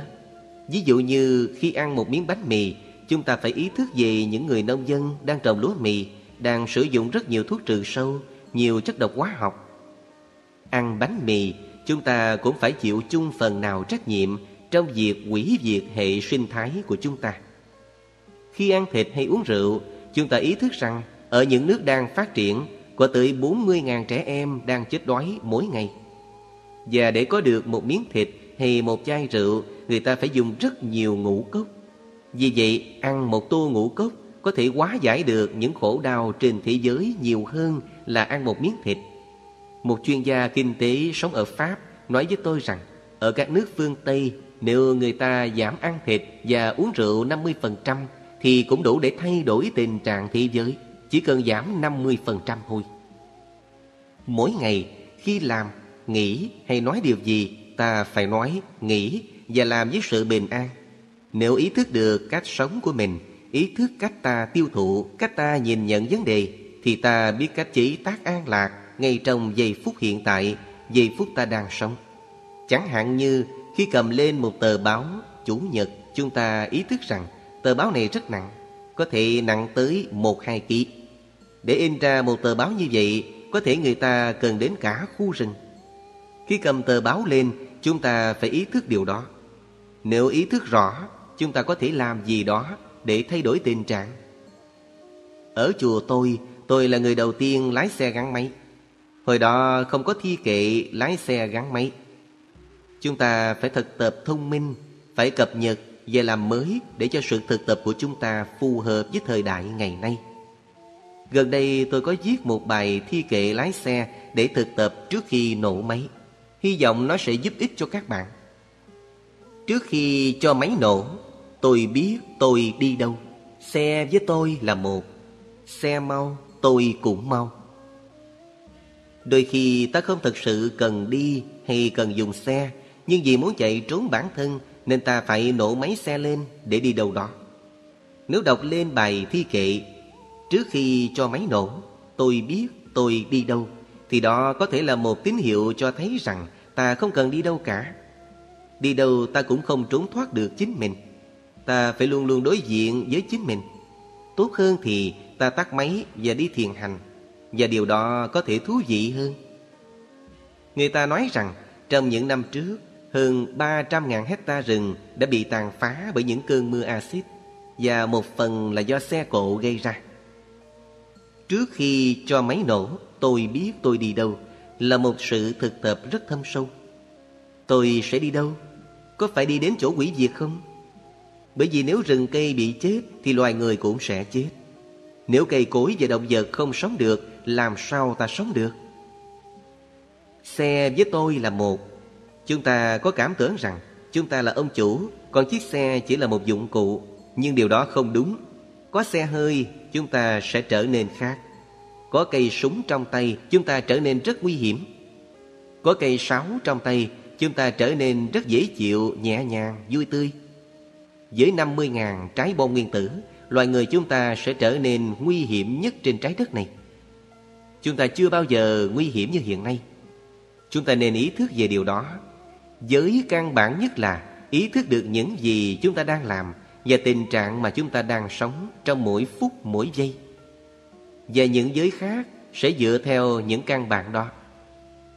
Chúng ta phải nhìn sâu vào lòng sự vật để thấy rõ vấn đề. Khi một người bơi lội thích thú với dòng sông thì người đó phải có khả năng thấy được mình là một với dòng sông. Một ngày nọ, khi đang ăn trưa với mấy người bạn ở trường đại học Boston, tôi nhìn xuống và thấy được dòng sông Charlotte. Xa nhà đã lâu nên khi thấy dòng sông là tôi thích ngay. Sông Charlotte rất đẹp. Vì vậy tôi đi xuống rửa mặt và ngâm chân dưới sông ấy như tôi vẫn thường làm lúc ở quê. Khi tôi quay lên, một giáo sư hỏi, nguy hiểm quá, thầy có súc miệng bằng nước sông đó không? Tôi trả lời, có. Ông nói, vậy thì thầy phải đi bác sĩ ngay. Tôi quá đổi ngạc nhiên vì không biết là sông ở đây ô nhiễm đến như vậy. Người ta gọi chúng là những con sông chết. Ở Việt Nam có những con sông rất nhiều bùn nhưng không dơ như vậy. Có người cho tôi biết dòng sông Rin ở Đức cũng có quá nhiều chất hóa học đến nỗi mà người ta có thể rửa phim sang hình trong đó. Chúng ta phải có khả năng thấy được mình là những nhà bơi lội giỏi, mà cũng là những dòng sông đang trải qua những nỗi sợ hãi và hy vọng của chúng. Nếu chúng ta không có khả năng làm được điều đó, thì chúng ta không có cơ hội để được an lạc. Nếu tất cả các con sông đều chết, thì thú vui được bơi lội trong dòng sông sẽ không còn nữa. Nếu chúng ta là một người leo núi, một người thích miền quê, thích núi rừng xanh tươi thì chúng ta biết rằng rừng núi là buồn phổi nằm ngoài thân thể ta. Ấy vậy mà chúng ta đã làm gì để cho hơn 300.000 hecta rừng bị tàn phá bởi những cơn mưa axit? Chúng ta giam mình trong cái bản ngã nhỏ bé Chỉ nghĩ đến những điều kiện thuận lợi trước mắt cho riêng mình Trong khi lại phá hủy những cái lớn lao hơn một ngày nọ bỗng nhiên tôi nhận ra rằng Mặt trời là trái tim của tôi Nằm ngoài thân thể tôi Nếu trái tim tôi ngừng đập Thì tôi sẽ chết Nhưng nếu mặt trời Một trái tim khác của tôi ngừng hoạt động Thì tôi cũng sẽ chết ngay lập tức Ta phải có khả năng thấy rõ thực chất của ta Nghĩa là Ta phải có khả năng thấy được ta là dòng sông, là rừng cây để hiểu được tình trạng của chúng và đem lại hy vọng cho tương lai. Đây là cái nhìn bất nhị. Trong khóa tu ở trung tâm thiền tập Ruvendesi, tôi đã yêu cầu một thiền sinh quán tưởng mình là một người bơi lội trong dòng sông. Sau 15 phút thực tập hơi thở ý thức, người ấy quán tưởng mình là dòng sông. Người đó phải trở thành dòng sông để có thể bày tỏ mình trong ngôn ngữ và cảm thọ của dòng sông. Sau đó, tôi yêu cầu một người phụ nữ gốc Xô Viết quán chiếu mình là một người Mỹ. Sau vài hơi thở ý thức, quán chiếu mình là một công dân Xô Viết với tất cả những nỗi sợ hãi và hy vọng cho hòa bình. Những bài tập này liên quan đến cái nhìn bất nhị. Những thanh niên phụng sự xã hội ở Việt Nam cũng đã thực tập như vậy. Nhiều người đã bị chết trong quá trình phụng sự Tôi đã làm một bài thơ cho những anh chị em trẻ của tôi, Khuyến khích động viên họ chết như thế nào Để không gây hận thù và bạo động Đó là bài dặn dò. Xin hứa với tôi hôm nay, Trên đầu chúng ta có mặt trời Và buổi trưa đứng bóng, Rằng em không bao giờ thù hận con người, Dù con người có đổ chụp trên đầu em. Cả ngọn núi hận thù tàn bạo, Dù có người giết em, Dù có người dẫm lên mạng sống em. Như là dẫm lên dung dế, Dù có người móc mật moi gan em, Đầy ải em vào hang sâu tuổi nhục. Em vẫn phải nhớ lời tôi can dặn. Kẻ thù chúng ta không phải con người, Xứng đáng chỉ có tình xót thương. Vì tôi xin em đừng đòi điều kiện, Bởi không bao giờ oán hờn lên tiếng đối đáp được sự tàn bạo con người. Có thể ngày mai trước khuôn mặt bảo tàng, một mình em đối diện, hãy rót cái nhìn dịu hiền từ đôi mắt, hãy can đảm dù không ai hay biết, và nụ cười em hãy để nở trong cô đơn, trong đau thương thống thiết. Những người yêu em dù lên đên, qua ngàn trùng sinh diệt, vẫn sẽ nhìn thấy em. Tôi sẽ đi một mình, Đầu tôi cúi xuống. Tình yêu thương bỗng trở nên bất diệt. Đường xa và gặp ghềnh muôn dặm, Nhưng hai dần nhật nguyệt sẽ vẫn còn. Để soi bước cho tôi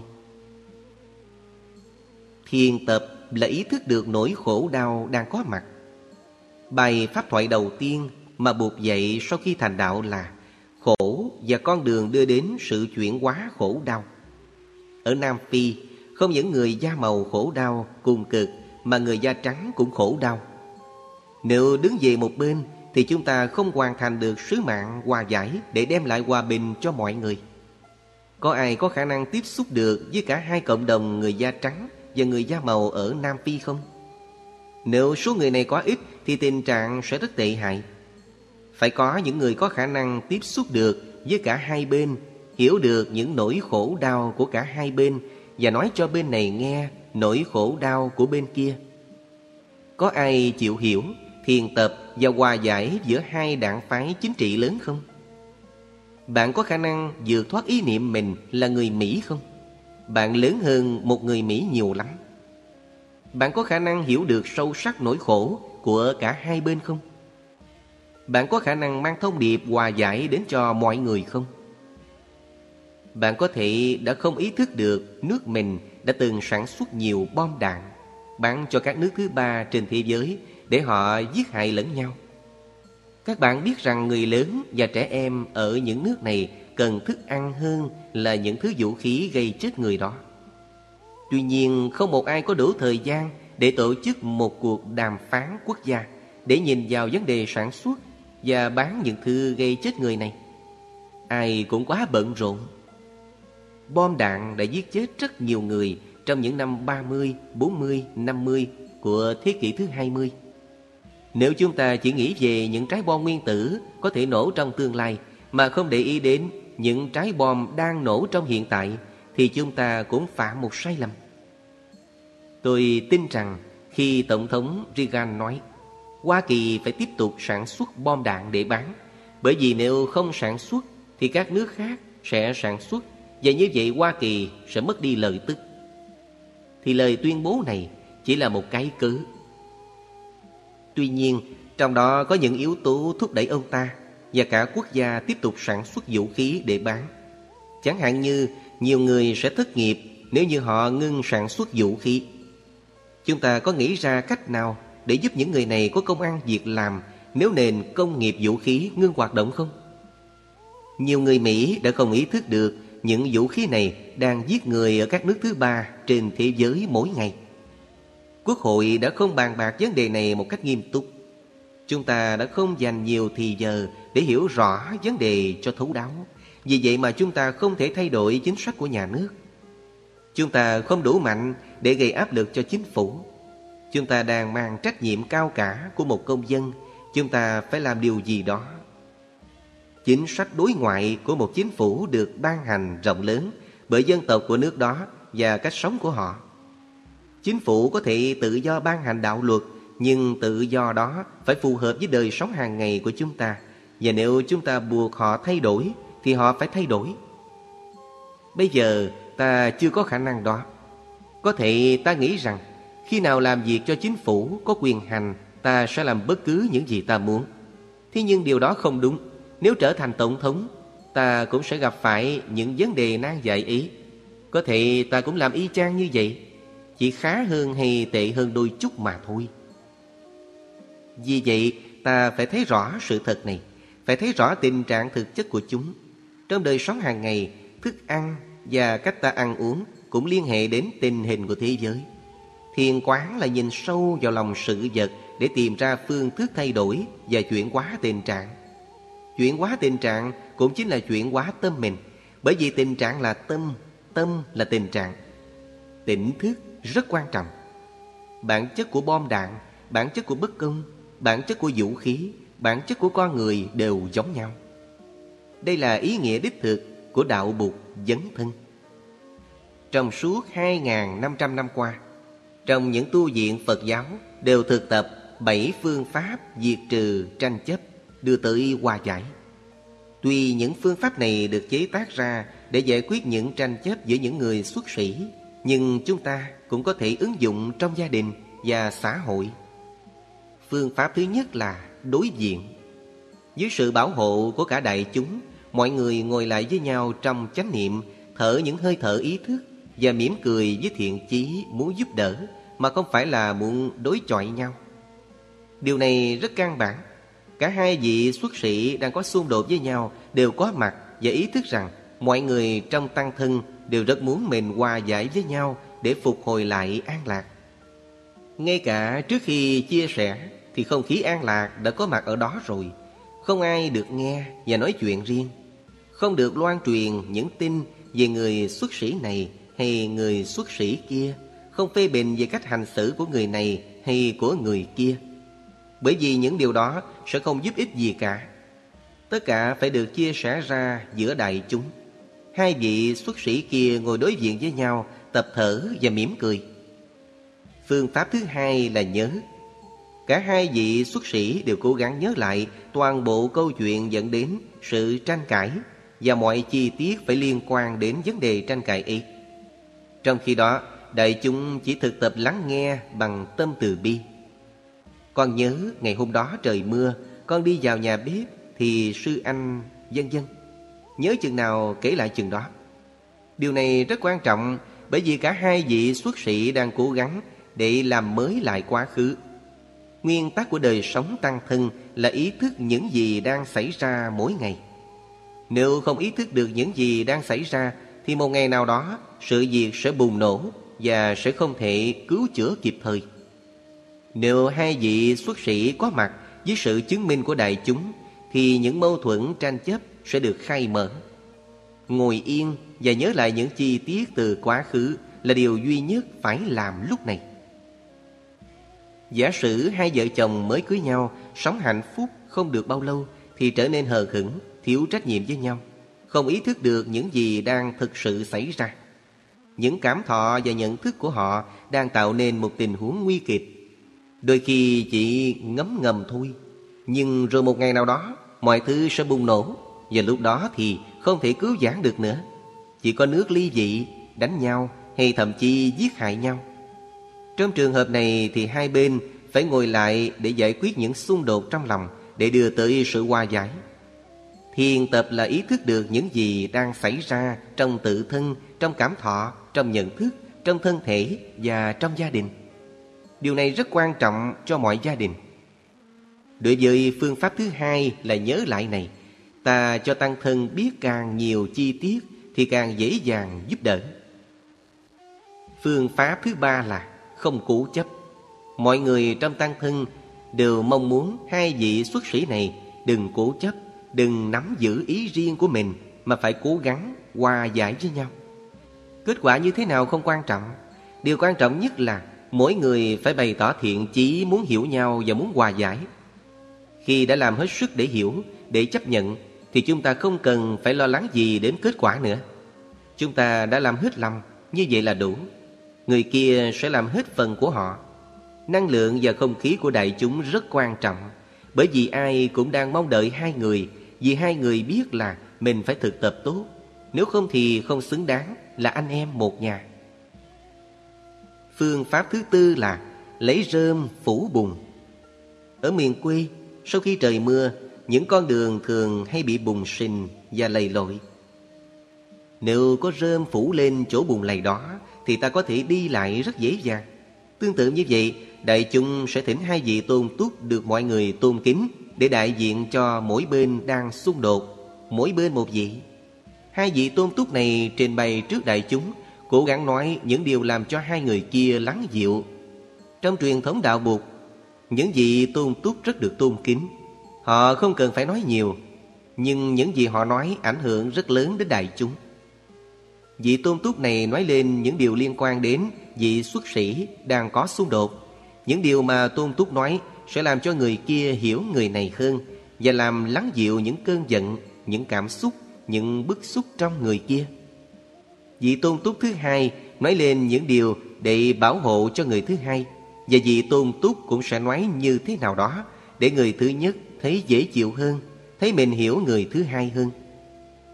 Làm như vậy sẽ giúp họ xua tan đi những cảm giác nặng nề khó chịu trong lòng và tiếp nhận được quyết định mà đại chúng đưa ra.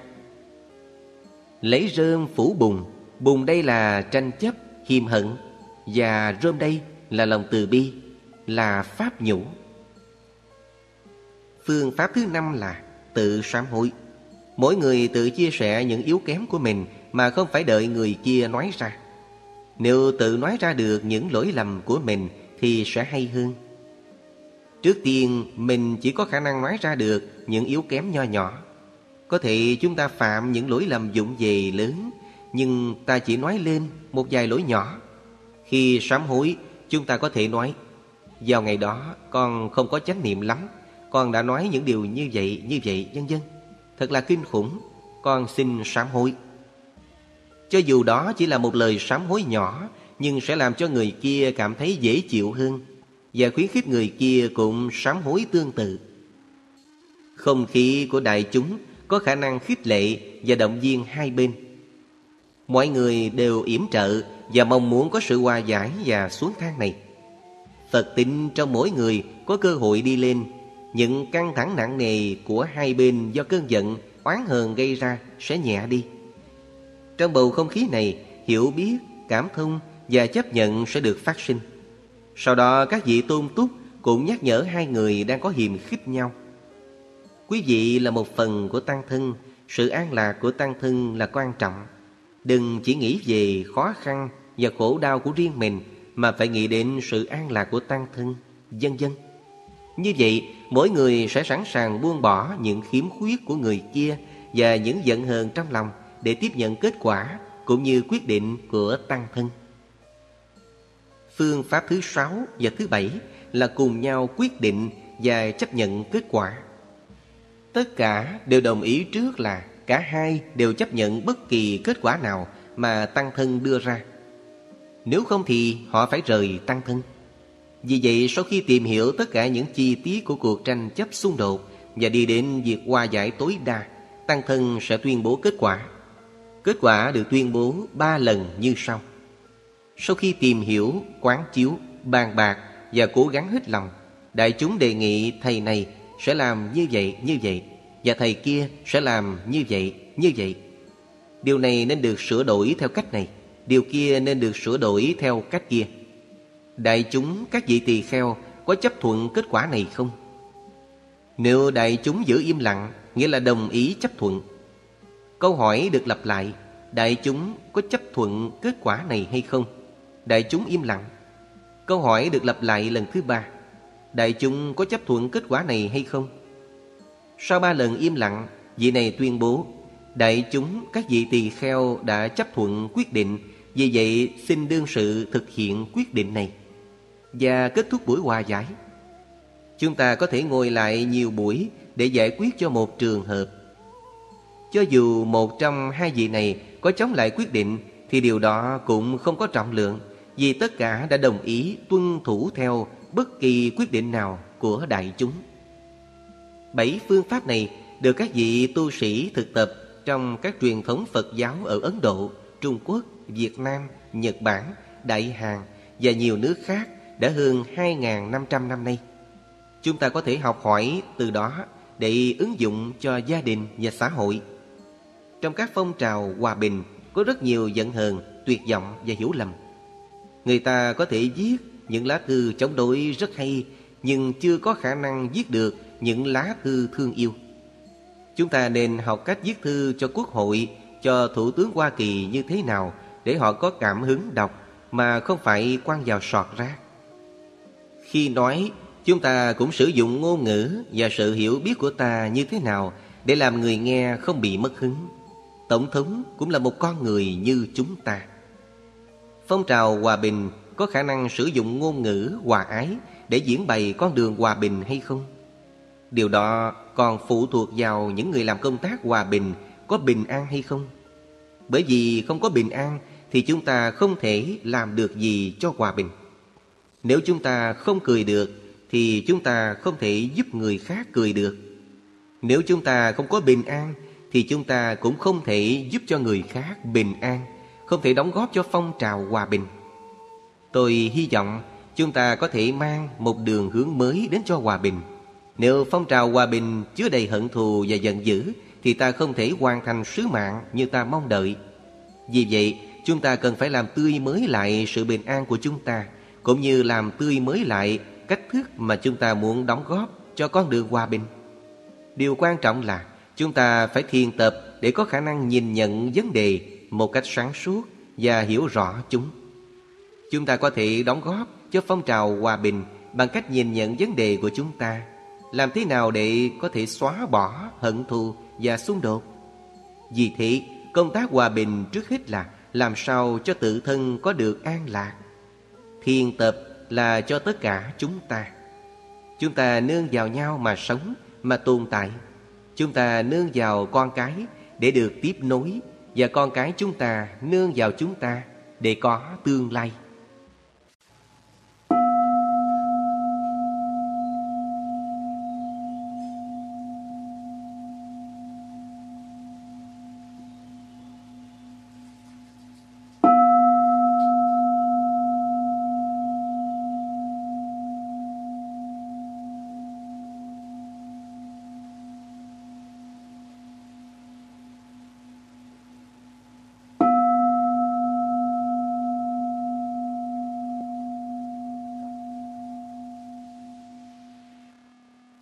Sáu Tương tức Sự gặp gỡ giữa đạo Bụt và Tây Phương rất quan trọng về lý thú.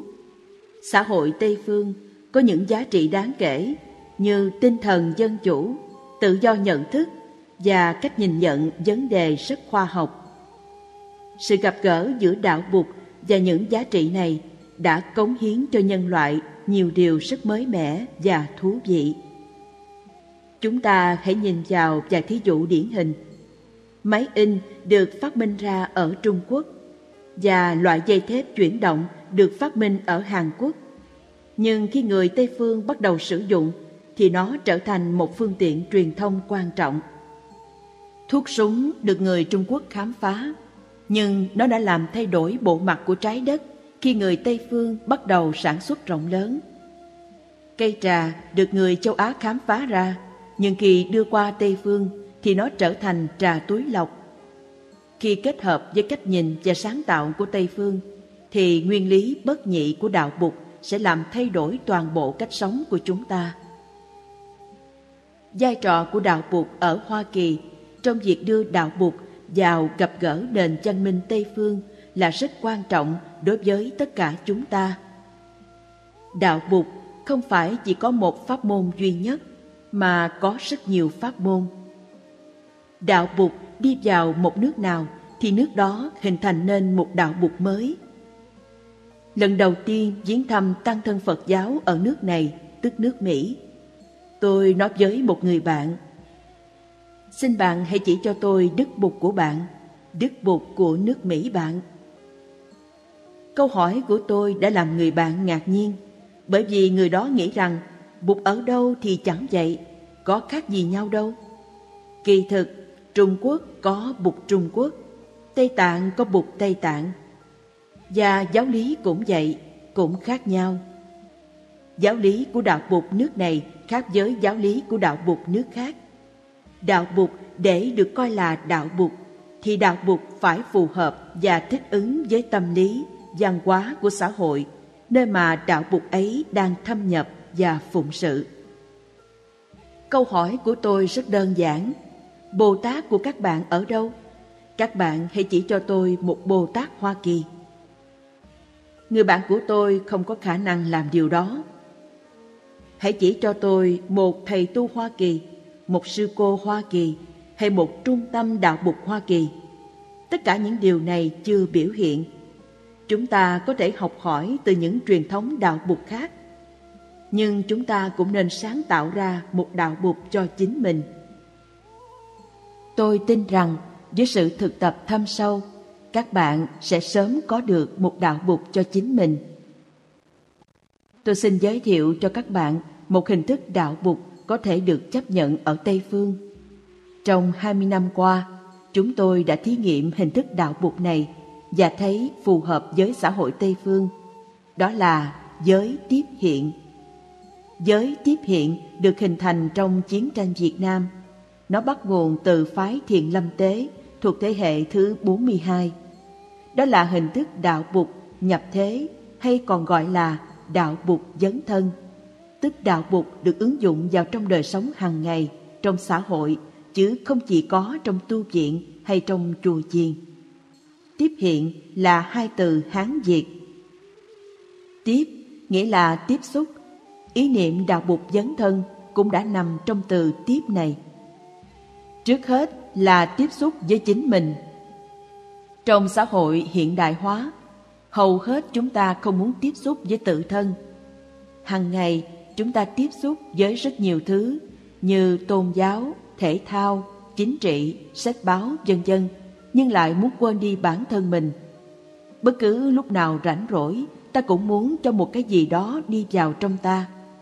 Thí dụ như mở tivi lên và để những chương trình tivi đi vào xâm chiếm tâm thức ta. Vì vậy mà tiếp trước hết nghĩa là tiếp xúc với tự thân để tìm ra nguồn tuệ giác, hiểu biết và thương yêu trong mỗi chúng ta. Tiếp xúc với tự thân là ý nghĩa của thiền, là ý thức được những gì đang xảy ra trong thân, tâm và cảm thọ. Đó là ý nghĩa thứ nhất của từ tiếp. Tiếp cũng có nghĩa là tiếp xúc với các vị Bụt và Bồ Tát, những bậc đã giác ngộ, chứa đầy hiểu biết và thương yêu. Tiếp xúc với tự thân là tiếp xúc với nguồn tuệ giác và từ bi ấy. Các em nhỏ cũng hiểu được rằng Bụt ở trong chính tự thân chúng. Một bé trai đã tuyên bố vào ngày đầu tiên của khóa tu ở Ozai Kali là Con là một đức Bụt Tôi nói với em rằng điều đó đúng một phần. Vì có khi em là bụt, nhưng có khi em không là bụt. Là bụt hay không phụ thuộc vào mức độ tỉnh thức nơi em. Nghĩa thứ hai của từ tiếp là tiếp tục, là kéo dài lâu hơn. Nghĩa là sự nghiệp hiểu biết và thương yêu mà chư Bụt và chư vị Bồ Tát đã khởi xướng phải được tiếp tục. Điều này chỉ thực hiện được khi chúng ta tiếp xúc được với tự thân. Cũng giống như khi đào giếng, chúng ta đào sâu xuống đất cho đến khi nào tìm được thấy mạch nước ngầm thì giếng nước sẽ đầy. Khi chúng ta tiếp xúc với tự tâm mình thì nguồn hiểu biết, thương yêu sẽ hiện ra. Đây là nguồn gốc căn bản của mọi vấn đề. Tiếp xúc với tự tâm, tức chân tâm để duy trì sự nghiệp của chư Bụt và chư Bồ Tát. Hiện nghĩa là hiện tại. Chúng ta phải có mặt trong giây phút hiện tại, bởi vì chỉ có hiện tại là có thật, chỉ có giây phút hiện tại là ta có thể sống được. Ta thực tập không phải để cho tương lai hay để lên thiên đường, mà thực tập để có bình an, có tình thương và niềm vui sống ngay bây giờ. Hiện cũng có nghĩa là hiện thực, là biểu hiện là chứng nghiệm. Tình thương và sự hiểu biết không phải là những khái niệm mơ hồ hay những lời nói suông mà phải được chứng nghiệm trong tự thân và trong xã hội. Đó là ý nghĩa của từ hiện. Rất khó để tìm được từ tiếng Anh hay tiếng Pháp có thể chuyên chở được ý nghĩa của hai từ tiếp hiện.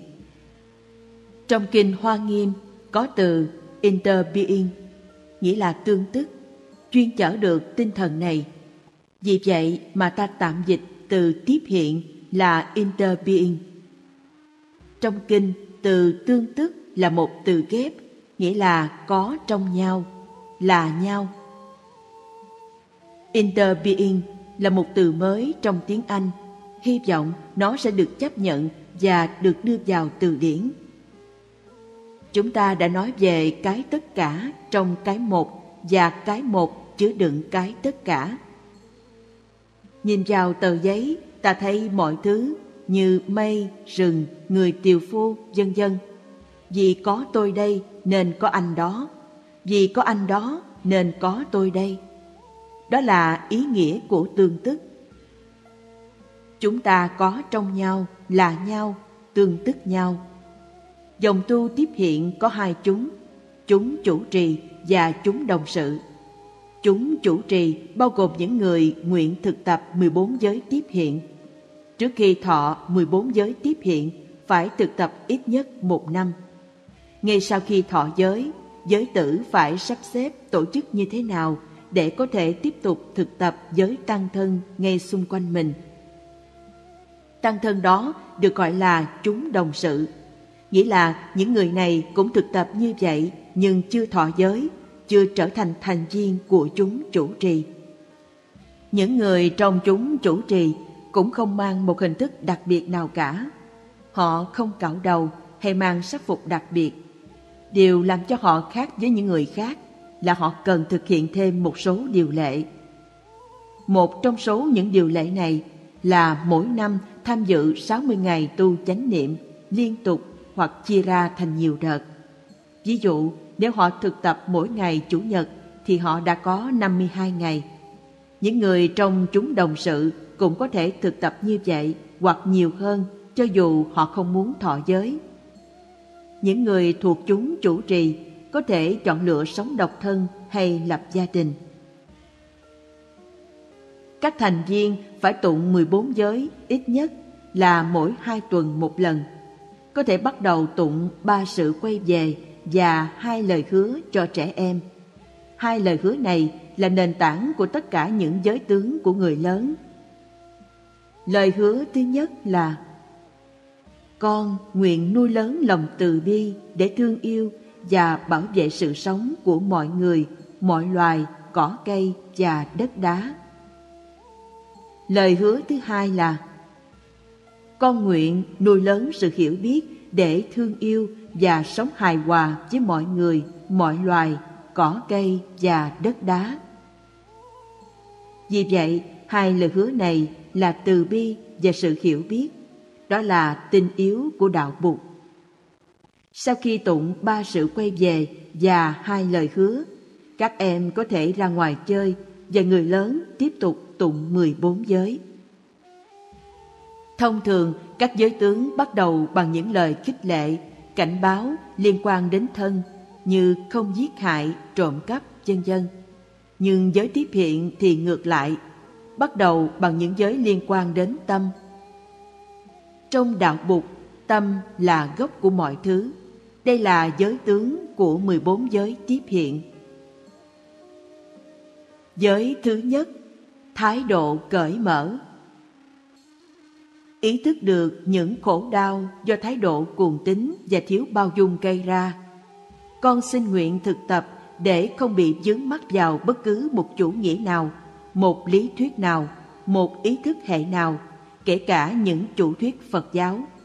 Con nguyện nhìn nhận những giáo nghĩa buộc dạy như những pháp môn hướng dẫn thực tập để làm phát khởi tuệ giác và từ bi mà không phải là những chân lý để thờ phụng và bảo vệ, nhất là bảo vệ bằng những phương tiện bạo động. Thấy được rằng niềm cuồng tín dù dưới bất kỳ hình thức nào cũng đều bắt đầu từ cách tư duy lưỡng nguyên và kỳ thị.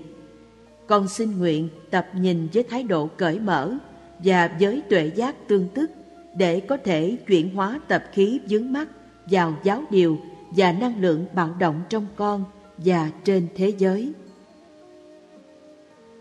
Đây là tiếng gầm sư tử lớn, là đặc trưng của đạo Bụt.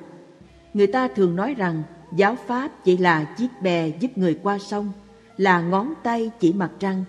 Đừng nhầm lẫn ngón tay là mặt trăng, chiếc thuyền là bờ. Nếu chấp chặt vào chiếc bè hay vào ngón tay, ta sẽ đánh mất mọi thứ. Chúng ta không thể nhân danh ngón tay hay chiếc bè mà giết hại lẫn nhau. Loài người chúng ta quý hơn bất kỳ một học thuyết hay một ý thức hệ nào. Đạo Bụt không phải như vậy. Một trong những lời dạy căn bản nhất của Bụt là Sự sống là cái quý giá nhất. Đó là câu trả lời cho vấn đề chính, chiến tranh và hòa bình. Hòa bình chỉ có thể đạt được khi chúng ta không kẹt vào các quan điểm và chủ thuyết, vượt thoát được những cuồng tín và giáo điều. Càng thực tập giới này, chúng ta càng thấy rõ thực tại và càng hiểu được lời Bụt dạy hơn. Giới thứ hai, phá bỏ kiến chấp. Ý thức được những khổ đau do kiến chấp và vọng tưởng gây ra. Còn xin nguyện thực tập để phá bỏ thái độ hẹp hòi và cố chấp, để có thể mở lòng ra mà đón nhận kinh nghiệm và tuệ giác của kẻ khác, và nhờ đó thừa hưởng được nhiều lợi lạc từ trí tuệ tập thể. Con biết rằng những kiến thức hiện giờ con đang có không phải là những chân lý bất di bất dịch. Tuệ giác chân thật chỉ có thể đạt được do sự thực tập quán chiếu và lắng nghe. Bằng sự buông bỏ tất cả mọi ý niệm mà không phải bằng sự chứa chấp kiến thức khái niệm. Con nguyện suốt đời là một người đi tìm học và thường trực sử dụng chánh niệm để quán chiếu sự sống trong con và xung quanh con trong từng giây phút. Giới này phát xuất từ giới thứ nhất. Hãy nhớ câu chuyện người cha không chịu mở cửa cho đứa con trai của mình vì nghĩ rằng con của mình đã chết. Đức Bụt nói, nếu chúng ta nắm bắt một cái gì đó và cho đó là chân lý tuyệt đối, rồi kẹt vào đó, thì khi sự thật đến gõ cửa, chúng ta cũng không chịu mở cửa cho sự thật đi vào. Một nhà khoa học với tinh thần cởi mở có khả năng chất vấn những kiến thức của khoa học hiện tại thì sẽ có cơ hội khám phá ra sự thật cao hơn. Người Phật tử cũng vậy, trong khi thiền tập, trong khi đi tìm sự hiểu biết cao hơn, phải đặt câu hỏi với những cái thấy hiện đang có của mình liên quan đến thực tại. Phương pháp để đạt tới sự hiểu biết là vượt thoát những kiến thức, ý niệm, không kẹp vào các ý niệm là giáo lý căn bản giúp ta đạt tới sự hiểu biết lớn. Giới thứ ba, tự do nhận thức.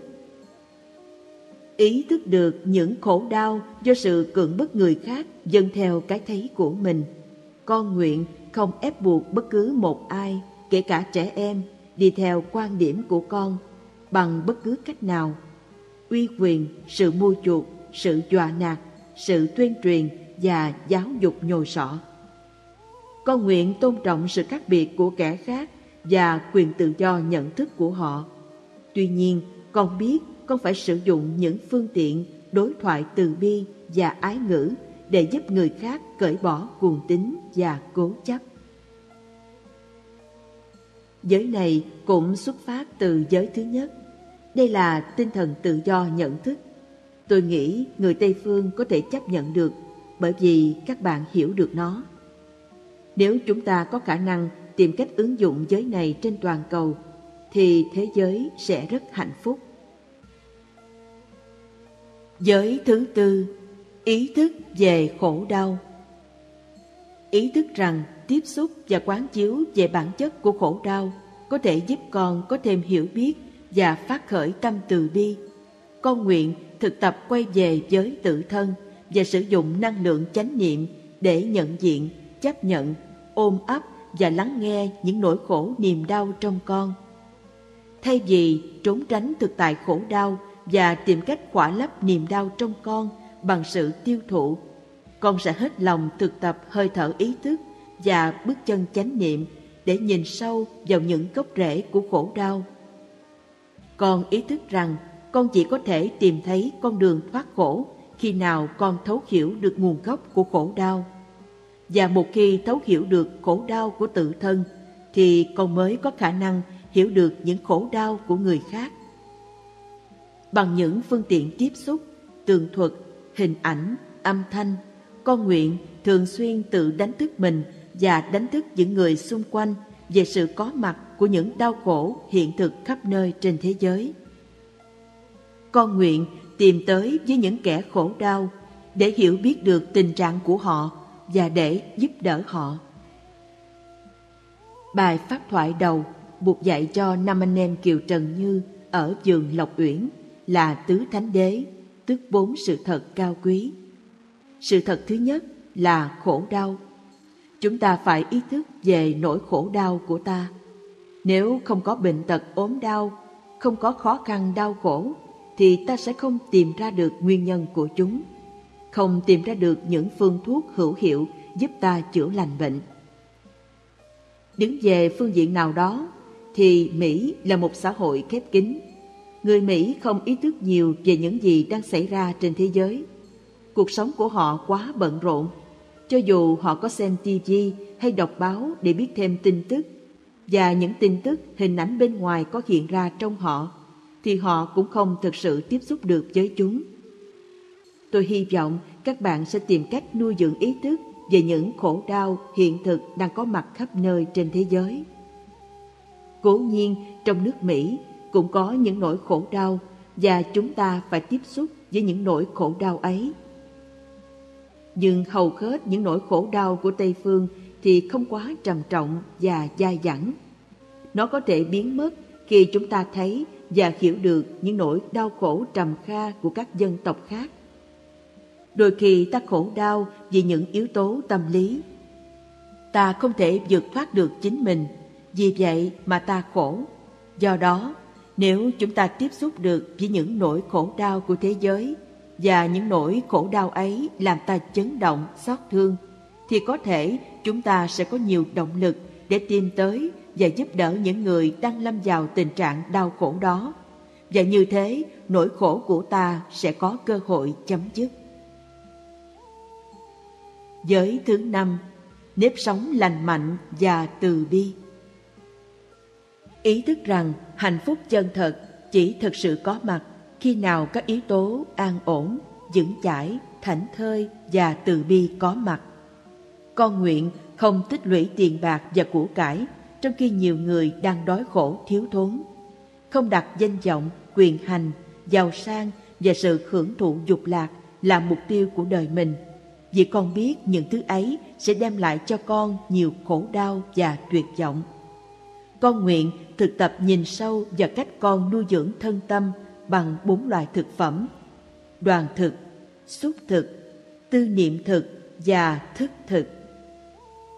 Con nguyện không chơi bài bạc, không uống rượu, không sử dụng các chất ma túy và bất cứ một sản phẩm nào có độc tố. Trong đó có mạng lưới toàn cầu, trò chơi điện tử, phim ảnh, các chương trình truyền thanh, truyền hình, sách báo và cả chuyện trò. Vì con biết rằng những thứ ấy có thể gây tàn hại trên thân tâm con cũng như trên thân tâm của cộng đồng. Con nguyện thực tập tiêu thụ như thế nào để nuôi dưỡng được lòng từ bi, sự lành mạnh và niềm vui sống cho thân tâm con, cũng như cho gia đình, xã hội và cho cả trái đất. Kinh Tám Điều Giác Ngộ của các bậc đại nhân nói rằng vì tâm ta trong rủi chạy theo danh lợi không bao giờ biết chán, cho nên tội lỗi ta cũng theo đó mà càng ngày càng lớn. Các bậc Bồ Tát thì khác hẳn, họ luôn luôn nhớ nghĩ đến phép tri túc, an vui sống với đời đạm bạc để hành đạo và xem sự nghiệp duy nhất của mình là sự thực hiện trí tuệ giác ngộ. Trong xã hội hiện đại của chúng ta, sống đơn giản nghĩa là gìn giữ tự do của chính mình, không để cho những tiêu cực của xã hội, những cơ chế kinh tế thị trường lôi kéo ta. Tránh tình trạng căng thẳng, trầm cảm, nhồi máu cơ tim và những căn bệnh khác của thời đại. Chúng ta phải cố gắng hết sức để tránh những áp lực và lo lắng mà hầu hết xã hội hiện đại nào cũng gặp phải. Cách giải quyết duy nhất là ta phải tiêu thụ ít lại. Có khả năng sống đơn giản và hạnh phúc thì chúng ta sẽ có khả năng giúp người khác hay hơn và nhiều hơn. Giới thứ sáu, chăm sóc cơn giận. Ý thức được rằng sân hận và oán thù có tác dụng cắt đứt truyền thông giữa người với người và tạo ra nhiều khổ đau cho cả hai phía con nguyện học hỏi phương pháp chăm sóc năng lượng sân hận và oán thù khi chúng phát khởi trên ý thức con, cũng như phương pháp nhận diện và chuyển hóa hạt giống của sân hận và oán thù trong chiều sâu tâm thức con. Con nguyện tập luyện để mỗi khi cơn giận hoặc sự bực tức phát khởi, con sẽ không nói gì và làm gì cả, mà chỉ thực tập hơi thở chánh niệm hoặc đi thiền hành để nhận diện và nhìn sâu vào bản chất của các tâm niệm sân hận và oán thù ấy. Con ý thức rằng gốc rễ của các cơn giận đó không phải ở bên ngoài con, mà nằm ngay trong nhận thức sai lầm của con và nơi sự thiếu hiểu biết về khổ đau của chính con và của người kia. Bằng phương pháp quán chiếu về vô thường, con sẽ có thể nhìn lại chính con và nhìn lại người mà con nghĩ đã gây nên tâm niệm sân hận và oán thù trong con bằng con mắt từ bi và nhận ra rằng mối liên hệ giữa con và người đó quý giá biết nhường nào. Con cũng nguyện thực tập chánh tinh tấn để nuôi dưỡng khả năng hiểu biết và thương yêu, khả năng chế tác niềm vui và lòng bao dung, không kỳ thị trong con. Nhờ đó, con sẽ dần dần chuyển hóa những bạo động, hận thù, sợ hãi trong con và giúp cho những người khác cũng làm được như vậy. Chúng ta phải ý thức được cơn giận và sự bực tức khi chúng phát khởi và tìm hiểu nguyên nhân của chúng. Khi hiểu được thì chúng ta có khả năng tha thứ và thương yêu hơn. Quán chiếu về từ bi nghĩa là quán chiếu về sự hiểu biết. Nếu không hiểu thì chúng ta không thể thương được. Trong kinh Pháp Hoa, chương Bồ Tát Quán Thế Âm có câu Nhìn mọi loài bằng mắt thương. Chúng ta có thể viết câu này và treo trong phòng khách để thực tập. Câu này tiếng Hán chỉ có năm từ. Từ nhãn thị chúng sinh. Lần đầu tiên đọc kinh Pháp Hoa, khi đọc đến năm chữ này, lòng tôi chấn động. Tôi ý thức rằng năm chữ này đủ để hướng dẫn tôi đi trọn đời.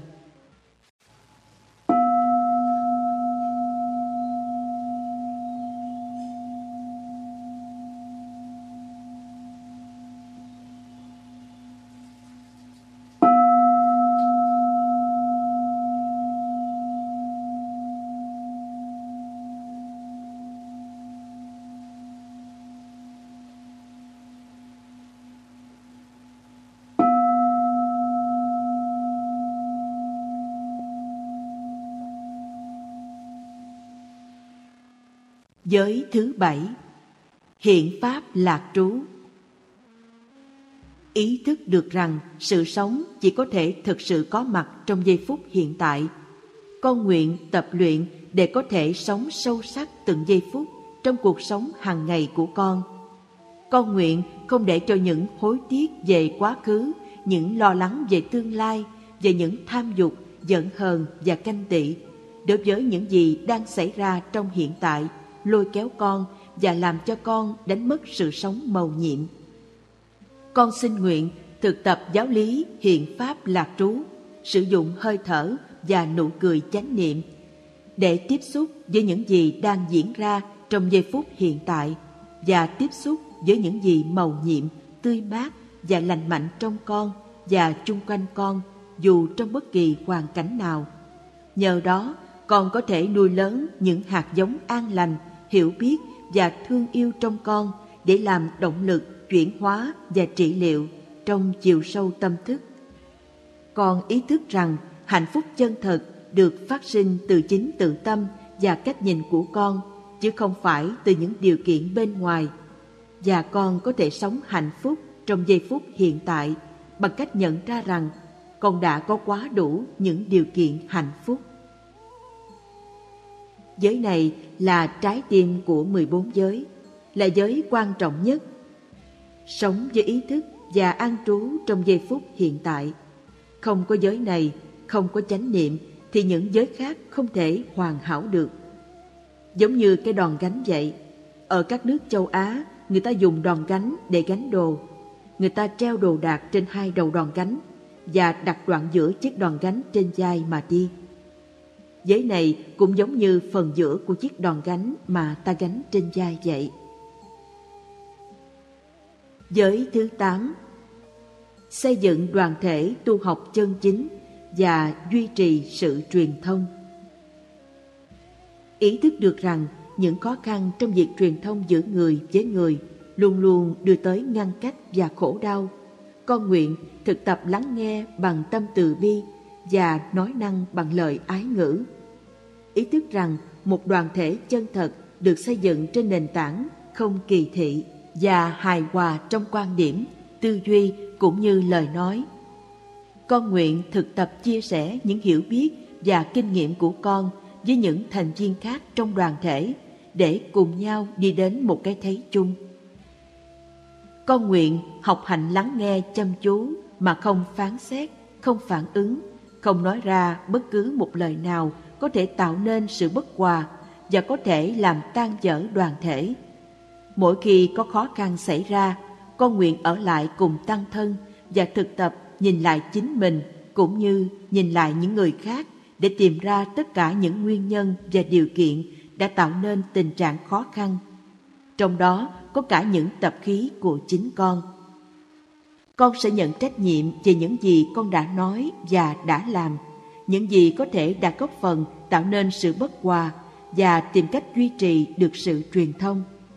Con sẽ không hành xử như một nạn nhân mà sẽ cố gắng hết sức để giải quyết mọi vụ bất hòa dù lớn dù nhỏ. Bây giờ chúng ta đi đến phần thứ hai của 14 giới liên quan đến lời nói. Bảy giới đầu thuộc về tâm, tức ý. Hai giới tiếp theo thuộc về lời nói, tức khẩu. Và năm giới sau cùng thuộc về thân thể, tức thân. Giới thứ tám này nói về sự hòa giải để đem lại an lạc không chỉ cho gia đình mà còn cho xã hội. Để giúp hóa giải những cuộc xung đột, chúng ta phải tiếp xúc với cả hai bên. Chúng ta phải vượt thoát những xung đột trong lòng. Nếu còn xung đột thì khó mà hòa giải được. Chúng ta phải có cái nhìn bất nhị để lắng nghe cả hai phía để hiểu được tình trạng của họ. Thế giới cần những con người như thế, những con người có khả năng hiểu và thương cho công cuộc hòa giải. Giới thứ chín Ngôn ngữ chân thật và từ ái Ý thức được rằng lời nói có thể tạo ra khổ đau hay hạnh phúc. Con xin nguyện thực tập sử dụng lời nói chân thật, từ ái và có tính xây dựng. Con chỉ sử dụng những lời nói nào có thể mang lại niềm tự tin, an vui và hy vọng. Những lời chân thật có tác dụng hòa giải và mang lại an lạc cho tự thân con cũng như giữa mọi người với nhau. Con nguyện thực tập ái ngữ và lắng nghe để giúp con và những người khác chuyển hóa khổ đau và tìm ra con đường vượt thoát tình trạng khó khăn đó. Con nguyện không nói dối để mưu cầu tài lợi và sự kính phục.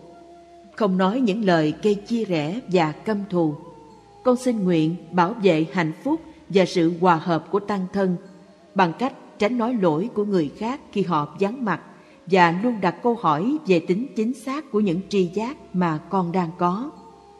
Con nguyện chỉ nói với mục đích muốn hiểu rõ và giúp chuyển hóa tình trạng. Con nguyện không loan truyền những tin mà con không biết chắc là có thật, không phê bình và lên án những gì con không biết rõ. Con nguyện can đảm nói ra sự thật về những tình trạng bất công, dù hành động này có thể gây khó khăn cho con hay mang lại những đe dọa cho sự an thân của mình. Lời nói có thể tạo ra tình thương, niềm tin và hạnh phúc, nhưng lời nói cũng có thể tạo nên địa ngục. Chúng ta phải cẩn thận với những gì chúng ta nói. Nếu chúng ta có khuynh hướng nói nhiều, thì chúng ta phải ý thức về điều đó và học nói ít lại. Ta phải ý thức về lời nói của ta và kết quả do lời nói đem lại. Chúng ta có một bài thi kệ, đọc lên trước khi nhấc điện thoại. Tiến đi ngoài ngàn dặm, xây dựng niềm tin yêu. Mỗi lời là châu ngọc, mỗi lời là gấm thêu. Chúng ta phải nói những lời nói có tính cách xây dựng. Khi nói, chúng ta phải tránh để đừng tạo ra sự hiểu lầm, hận thù hay ganh tị. Trái lại, phải làm tăng thêm sự hiểu biết, cảm thông, thương yêu và chấp nhận. Giới thứ chín cũng đòi hỏi sự thẳng thắn và can đảm.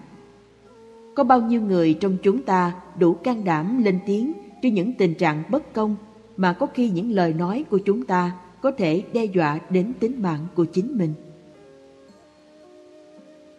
Giới thứ 10 Bảo vệ và nuôi dưỡng tăng thân Ý thức rằng mục đích và bản chất của một đoàn thể tu học là sự thực hiện tuệ giác và từ bi. Con nguyện sẽ không bao giờ lợi dụng đạo bục và các đoàn thể giáo hội vào mục tiêu lợi dưỡng hoặc quyền bính, không biến các giáo đoàn thành những tổ chức hoạt động chính trị. Tuy nhiên, con nhận thức rằng một đoàn thể tu học phải có ý thức và thái độ rõ rệt về tình trạng áp bức, bất công xã hội và tìm cách chuyển đổi các tình trạng ấy mà không cần và không nên dấn thân vào những cuộc tranh chấp phe phái. Con nguyện học nhìn với con mắt tương tức để thấy con và những người khác đều là những tế bào của cùng một tăng thân. Một khi đã là một tế bào thật sự của tăng thân, có khả năng chế tác ra niệm, định và tuệ để nuôi dưỡng chính mình và nuôi dưỡng toàn thể tăng thân, thì mỗi người trong chúng con cũng đồng thời là một tế bào của Phật thân. Chúng con nguyện tích cực xây dựng tình huynh đệ, đi với nhau như một dòng sông và thực tập để làm lớn thêm ba đức là trí đức, ân đức và đoạn đức để thực hiện được sự nghiệp giác ngộ tập thể. Điều này không có nghĩa là chúng ta phải im lặng trước những bất công xã hội. Trái lại, chúng ta phải hành động bằng ý thức sáng tỏ của mình và không đứng về một bên. Chúng ta phải nói ra sự thật mà không phải chỉ cân nhắc về những hậu quả chính trị. Nếu đứng về một bên, chúng ta sẽ đánh mất khả năng giúp giải quyết những cuộc xung đột. Giới thứ 11 Chánh mạng Ý thức rằng thiên nhiên và xã hội con người đã bị tàn phá trầm trọng vì bạo động, bất công. Con nguyện không sinh sống bằng những nghề nghiệp có thể gây tàn hại cho con người và thiên nhiên. Con sẽ làm mọi cách có thể để chọn những phương tiện sống nào có khả năng góp phần vào sự an lành của mọi loài trên trái đất và có khả năng cho phép con thực hiện được lý tưởng từ bi và cứu khổ của đạo Bụt. Ý thức được về hiện thực của thế giới trên các mặt kinh tế, chính trị và xã hội, cũng như mối tương quan giữa con người với môi trường sinh thái. Con nguyện hành xử một cách có trách nhiệm với tư cách một người tiêu thụ và một công dân. Con nguyện không đầu tư hay mua sắm những sản phẩm của những doanh nghiệp chuyên làm lợi cho một nhóm người, trong khi tước đoạt môi trường và cơ hội sinh sống của những nhóm người khác. Giới này rất khó thực tập. Nếu chúng ta đủ may mắn có một nghề nghiệp giúp chúng ta thực hiện được lý tưởng từ bi và cứu khổ của đạo Phật, thì ta cũng vẫn phải tìm hiểu sâu thêm về nó. Nếu tôi là một người thầy giáo, thì tôi rất hạnh phúc được giúp đỡ trẻ em bằng con đường lương thiện của tôi. Tôi hạnh phúc là mình không phải là một bác đồ tể giết heo, bò. Tuy nhiên, con cái tôi lại ăn thịt do bác đồ tể kia làm và con cái của bác lại đến trường học với tôi. Con cái bác được thừa hưởng từ nghề nghiệp chánh mạng của tôi, và con cái tôi được thừa hưởng từ nghề nghiệp của bác. Như thế, chúng ta liên hệ rất mật thiết với nhau. Tôi không thể nói rằng nghề nghiệp của tôi hoàn toàn chánh mạng. Không thể được. Thực tập giới này là ta phải nhận ra và nâng cao ý thức về nghề nghiệp chánh mạng của cộng đồng. Có thể chúng ta ăn chay hay ăn theo chế độ ăn kiêng, chỉ ăn rau quả, giảm bớt việc giết hại súc vật. Tuy nhiên, chúng ta cũng không thể tránh được việc giết hại hoàn toàn. Khi uống một ly nước trong, có thể chúng ta cũng đã giết hại nhiều sinh vật nhỏ trong đó. Cho dù dĩa thức ăn của ta có chay tịnh đi nữa, thì cũng có rất nhiều sinh vật bị chết trong ấy. Tôi ý thức rằng dĩa thức ăn chay của tôi không hoàn toàn chay tịnh, và tôi nghĩ rằng nếu Bụt có ăn chay, thì Bụt cũng không thể tránh được điều này. Vấn đề là ta có nguyện đi theo hướng từ bi hay không? Nếu có, thì chúng ta sẽ có khả năng giảm thiểu khổ đau của các loài sinh vật đến mức tối đa. Nếu tôi đi lạc đường, tôi phải tìm sao bắt đẩu. Điều đó không có nghĩa là tôi muốn đến sao bắt đẩu, mà tôi chỉ muốn đi về hướng ấy. Giới thứ 12 Tôn trọng sự sống Ý thức được những khổ đau do chiến tranh và các cuộc xung đột tạo ra, con nguyện thực tập đời sống hàng ngày của con theo tinh thần bất hại, thương yêu và theo tuệ giác tương tức. Con nguyện góp phần vào công việc giáo dục hòa bình, làm môi giới trong chánh niệm và thực tập hòa giải trong phạm vi gia đình, cộng đồng, giữa những nhóm dân tộc và tôn giáo, quốc gia và quốc tế. Con nguyện không giết hại sinh mạng, không tán thành sự chém giết. Con nguyện sẽ không yểm trợ bất cứ một hành vi giết chóc nào trên thế giới, trong tư tưởng hoặc trong cách sống hàng ngày của con. Con cũng sẽ thường xuyên quán chiếu với tăng thân con để tìm ra những biện pháp hữu hiệu nhằm bảo vệ sinh mạng, ngăn chặn chiến tranh và xây dựng hòa bình. Ngân quỹ quốc phòng của các nước phương Tây lớn Các cuộc nghiên cứu cho thấy rằng ngừng các cuộc chạy đua vũ trang, chúng ta sẽ dư giả kinh phí để xóa đói giảm nghèo, xóa nạn mù chữ và nhiều căn bệnh khác trên thế giới. Chúng ta không chỉ áp dụng giới này đối với loài người mà còn đối với những loài sinh vật khác. Như chúng ta đã hiểu, không ai có thể thực tập giới này một cách hoàn hảo được. Tuy nhiên, cái cốt lõi của giới này là tôn trọng và bảo vệ sự sống tới mức tối đa. Nghĩa là ta không giết hại, không để kẻ khác giết hại. Điều này hơi khó. Tuy nhiên, những ai thực tập giới này phải hành động cho hòa bình để có hòa bình trong tự thân. Ngăn chặn chiến tranh tốt hơn nhiều so với tranh đấu chống lại chiến tranh. Chống lại chiến tranh thì đã là quá trễ rồi. Giới thứ 13 Tôn trọng quyền tư hữu Ý thức được những khổ đau do lường gạt, trộm cướp và bất công xã hội gây ra. Con xin nguyện nuôi dưỡng lòng từ bi trong cách suy nghĩ, nói năng và hành động của con. Con xin học theo hạnh đại từ để đem niềm vui sống và an lạc cho mọi người và mọi loài, để chia sẻ thì giờ, năng lực và tài vật của con với những kẻ đang thực sự thiếu thốn. Con nguyện không lấy làm tư hữu bất cứ một của cải nào không phải do mình tạo ra. Con nguyện tôn trọng quyền tư hữu của kẻ khác, nhưng cũng nguyện ngăn ngừa kẻ khác không cho họ tích trữ và làm giàu một cách bất lương trên sự đau khổ của con người và của muôn loài. Ý thức những khổ đau do bất công xã hội gây ra Giới thứ 13 khuyến khích chúng ta xây dựng một xã hội lành mạnh hơn để con người có thể chung sống hạnh phúc được với nhau. Giới này liên quan đến giới thứ tư, tức ý thức về khổ đau, giới thứ năm, tức nếp sống lành mạnh và từ bi, và giới thứ 11, tức chánh mạng.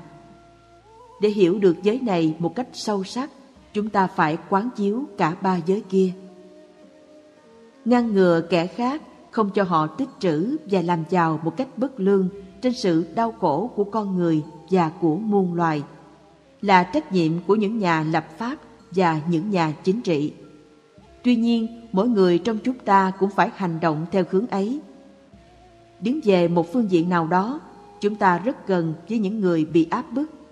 Chúng ta có thể bảo vệ quyền sống của họ và giúp họ tự bảo vệ chống lại những tình trạng áp bức bất công để cho người khác làm giàu trên sự đau khổ của con người và của muôn loài là điều mà chúng ta không nên và không thể làm. Là một tăng thân, chúng ta phải ngăn chặn tình trạng ấy.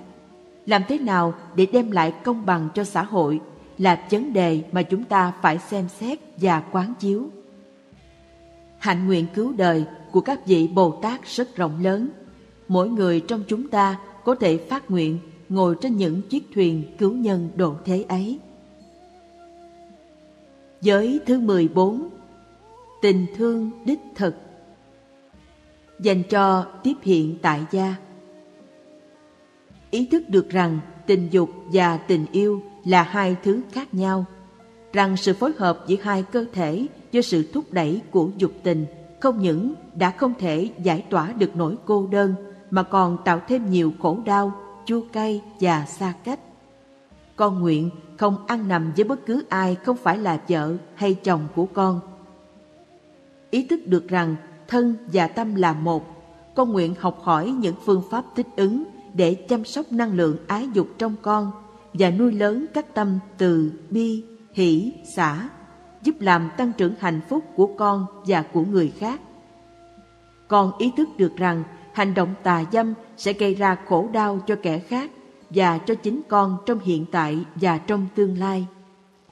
Con biết muốn bảo vệ hạnh phúc của mình và của kẻ khác thì phải biết tôn trọng những điều mà mình và kẻ khác đã cam kết. Con nguyện sẽ làm mọi cách để có thể bảo vệ trẻ em, không cho nạn tà dâm tiếp tục gây nên sự đổ vỡ của các gia đình và của đời sống đôi lứa. Con sẽ đối xử với thân thể con một cách kính trọng và từ bi. Con nguyện thực tập nhìn sâu vào bốn loại thực phẩm và thường xuyên học hỏi bảo tồn tinh, khí và thần để thực hiện lý tưởng độ đời. Con cũng ý thức trọn vẹn trách nhiệm của con về sự cho ra đời những sinh mạng mới và thường xuyên quán chiếu về môi trường sinh hoạt trong tương lai của những sinh mạng này. Dành cho tiếp hiện xuất gia Ý thức được rằng lý tưởng xuất gia chỉ có thể thực hiện được với sự cắt bỏ hoàn toàn những ràng buộc đối với ái dục. Con nguyện giữ mình thật tinh khiết, tự bảo vệ nếp sống phạm hạnh của con và hết lòng bảo vệ tiết hạnh của kẻ khác. Con biết cô đơn và khổ đau không thể nào được giải tỏa bằng dục tình, mà chỉ có thể được chuyển hóa bằng sự thực tập từ bi, hỷ, xả.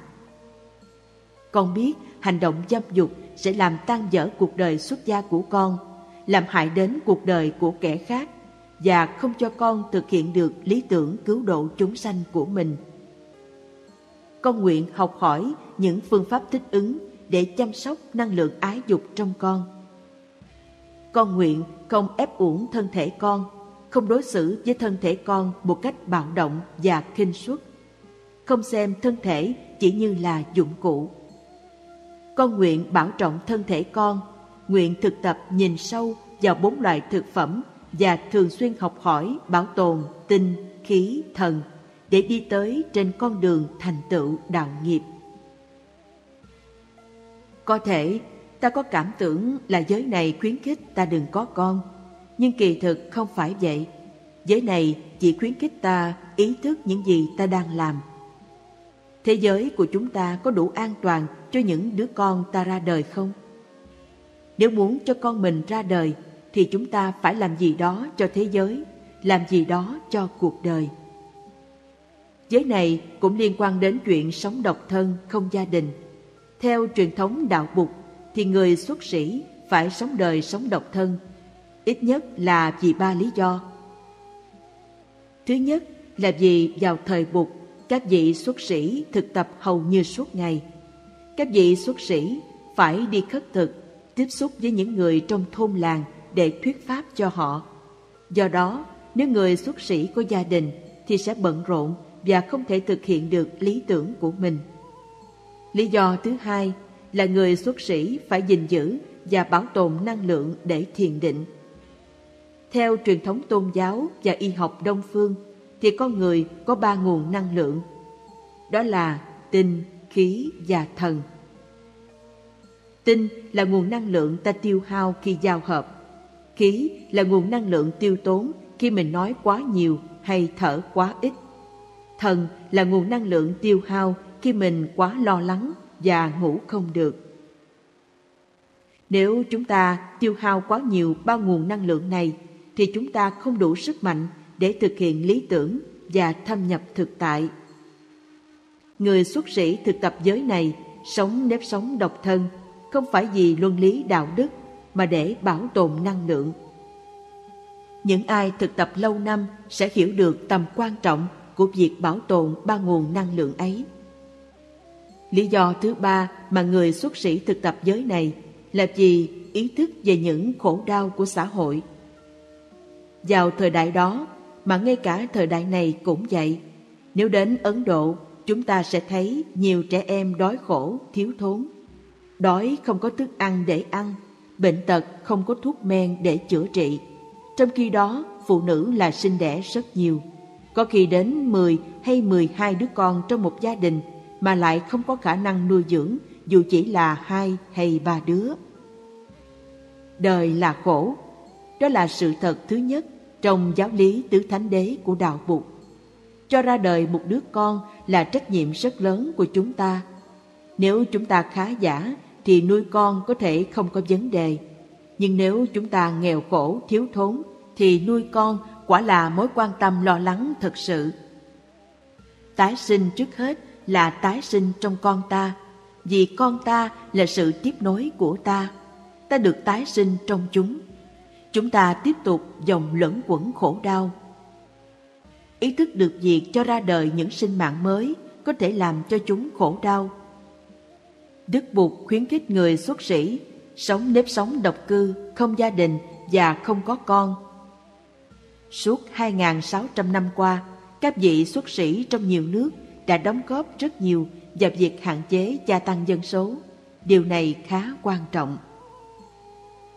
Giới thứ 14 khuyến khích chúng ta tôn trọng thân thể của mình và duy trì nguồn năng lượng để thực hiện lý tưởng cứu độ chúng sanh của mình.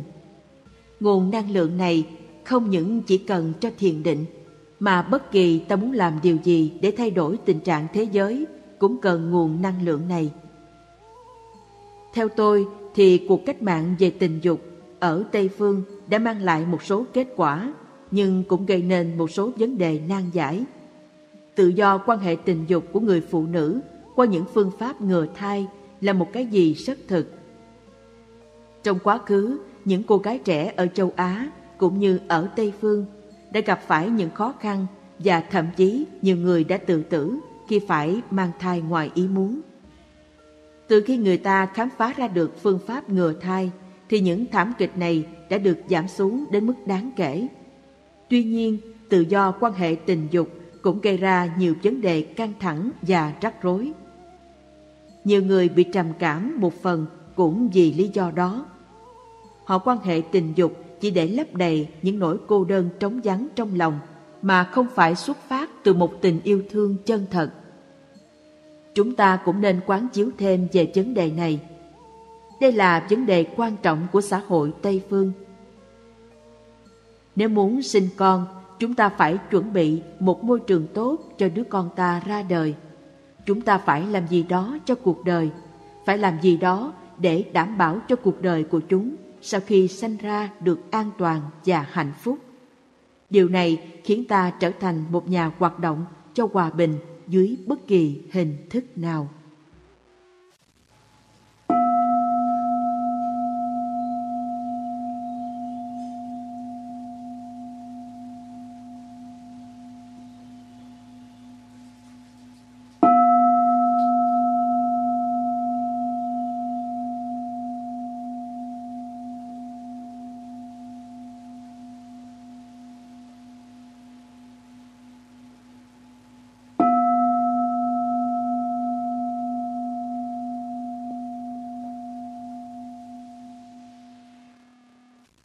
Phần 7 Thiền tập trong đời sống hàng ngày.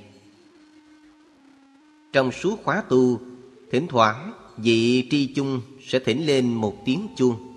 Trước tiên, người ấy đọc thầm bài thi kệ. Ba nghiệp lắng thanh tịnh, Gửi lòng theo tiếng chuông, Nguyện người nghe tỉnh thức Vượt thoát nẻo đau buồn. Sau đó, vị ấy sẽ thở ba hơi thở, Thật chậm rãi và khoan thai rồi mới thỉnh chuông. Khi nghe chuông, chúng ta sẽ dừng lại mọi suy tư, theo dõi hơi thở vào ra ba lần và đọc bài thi kệ. Lắng lòng nghe, lắng lòng nghe, tiếng chuông quyền diệu đưa về nhất tâm. Thiền là ý thức những gì đang xảy ra trong thân thể, trong cảm thọ, trong tâm hành và trên thế giới.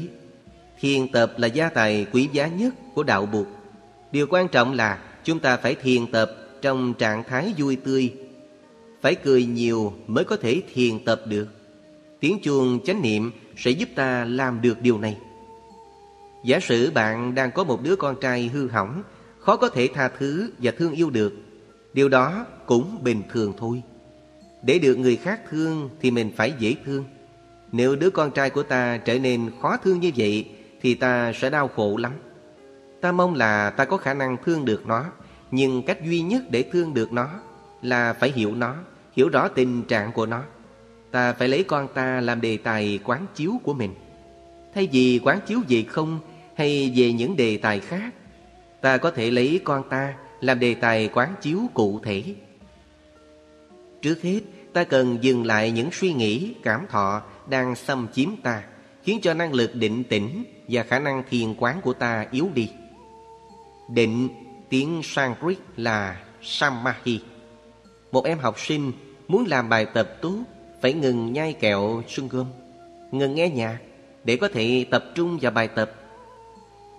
Muốn hiểu con mình, ta phải ngưng lại tất cả những thứ làm ta sao lãng. Định Samahi là bước thực tập đầu tiên. Khi bật đèn đọc sách, muốn cho ánh sáng tập trung vào quyển sách, ta cần có cái chao đèn, tức chụp đèn để gom ánh sáng lại, để ta có thể đọc sách dễ dàng hơn. Thực tập định cũng giống như cái chao đèn giúp chúng ta tập trung tâm ý vào một đối tượng nào đó. Khi ngồi thiền, đi thiền, ta không nghĩ về quá khứ, không nghĩ về tương lai, chỉ an trú trong hiện tại. Như vậy là ta phát triển được năng lực định tĩnh trong ta. Với năng lực định tĩnh này, ta có khả năng nhìn sâu vào vấn đề. Và khi nhìn sâu vào vấn đề, ta hiểu được tình trạng và bản chất của nó.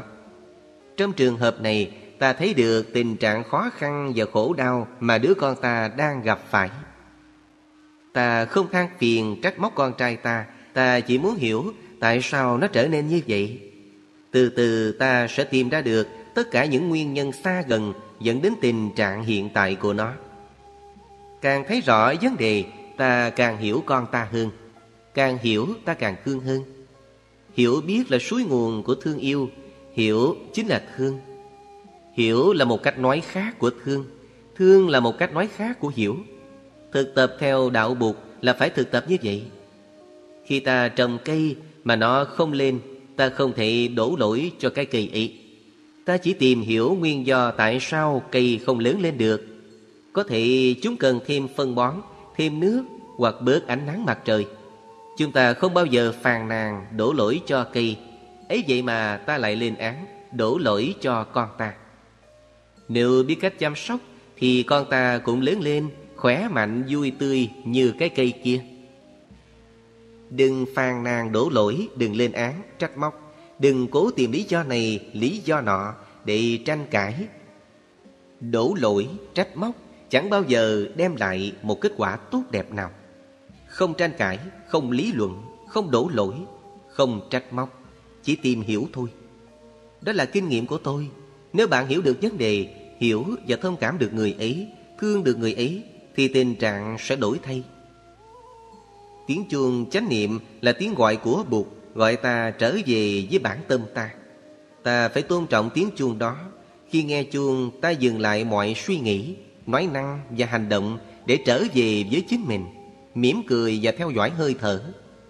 Bụt ở đây không phải ở ngoài ta, mà Bụt trong chính tự thân ta gọi ta trở về. Nếu không có khả năng nghe chuông thì ta không thể nghe được bất cứ một âm thanh nào khác mà những âm thanh ấy cũng là tiếng gọi của Bụt, như tiếng gió, tiếng chim hay ngay cả tiếng xe hơi hoặc tiếng khóc của trẻ thơ.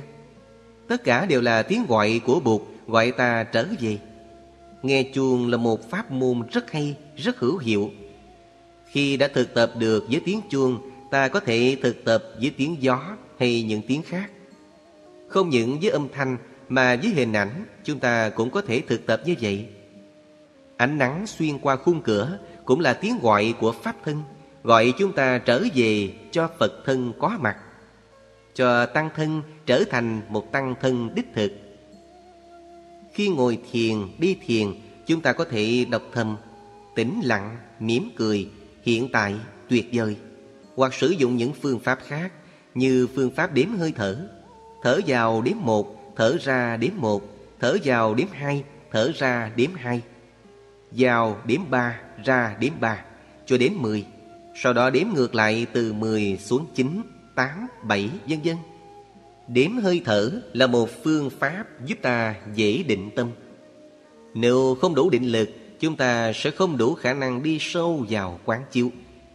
Vì vậy, thở, đi thiền, ngồi thiền, nghe chuông ăn cơm, im lặng, vân vân là những bước đầu tiên giúp ta nhận biết được mức độ định tĩnh của ta.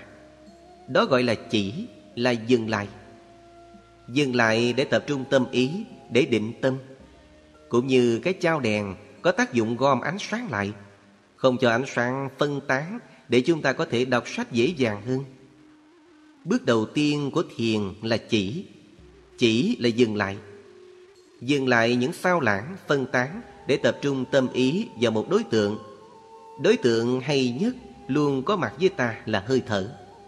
Hơi thở rất màu nhiệm, có khả năng đem tâm trở về với thân, làm hợp nhất thân tâm.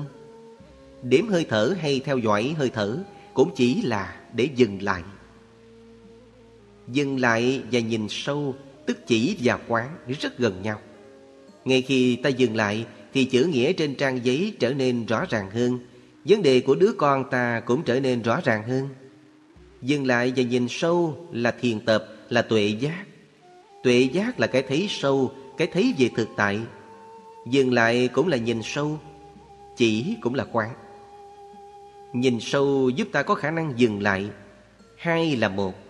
Chúng ta làm quá nhiều, chạy quá nhanh và hoàn cảnh của ta quá khó khăn nên nhiều người thường hay nói Làm gì đi chứ, sao lại ngồi không đó?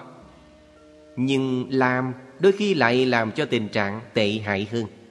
Vì vậy chúng ta nên nói đừng làm gì hết, hãy ngồi yên đó. Ngồi yên, dừng lại, có mặt với chính mình trước và mọi chuyện bắt đầu từ đó.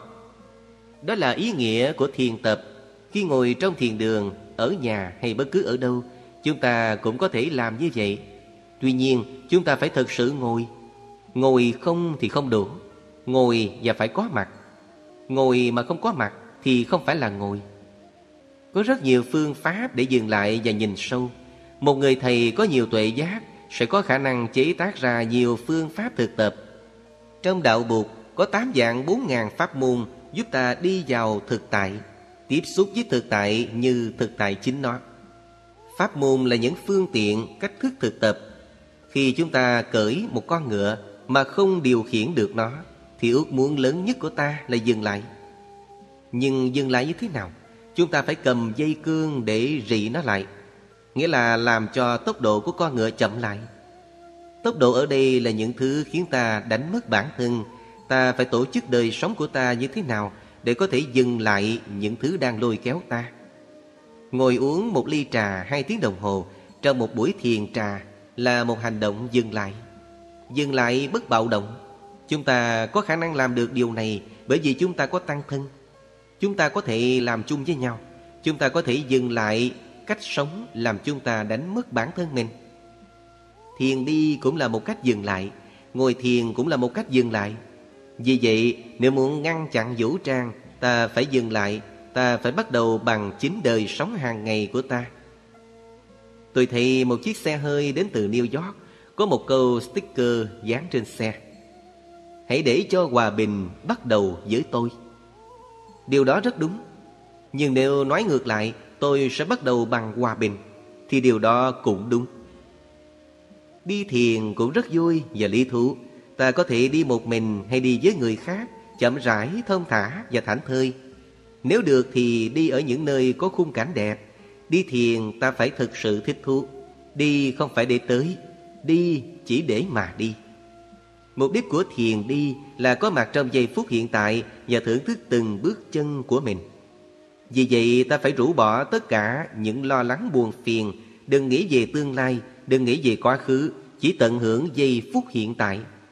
Chúng ta có thể cầm tay một em bé để đi. Chúng ta bước đi Như thế chúng ta là người tự do nhất trên trái đất này. Chúng ta đi rất nhiều, Nhưng thường thì chúng ta đi như chạy. Và đi như thế, Chúng ta in lên đất mẹ sự lo lắng, Buồn phiền của ta. Chúng ta đi như thế nào Để chỉ in lên đất mẹ sự bình an, Thanh tịnh của ta thôi? Mỗi người trong chúng ta, Ai cũng có thể làm được điều này. Bất kỳ đứa trẻ nào cũng có thể làm được. Nếu ta có khả năng bước được một bước như thế Thì ta có thể bước được bước thứ hai, thứ ba, thứ tư, thứ năm, vân vân như thế. Nếu ta có khả năng bước được một bước bình an và hạnh phúc Thì ta có khả năng đem đến bình an và hạnh phúc cho nhân loại. Đi thiền là một pháp môn rất thú vị Đem lại cho ta nhiều lợi lạc. Bản kinh căn bản liên quan đến thiền là kinh Satipatthana, có trong tạng Bali, Hán tạng và nhiều thứ tiếng khác, kể cả trong tiếng Anh và tiếng Pháp.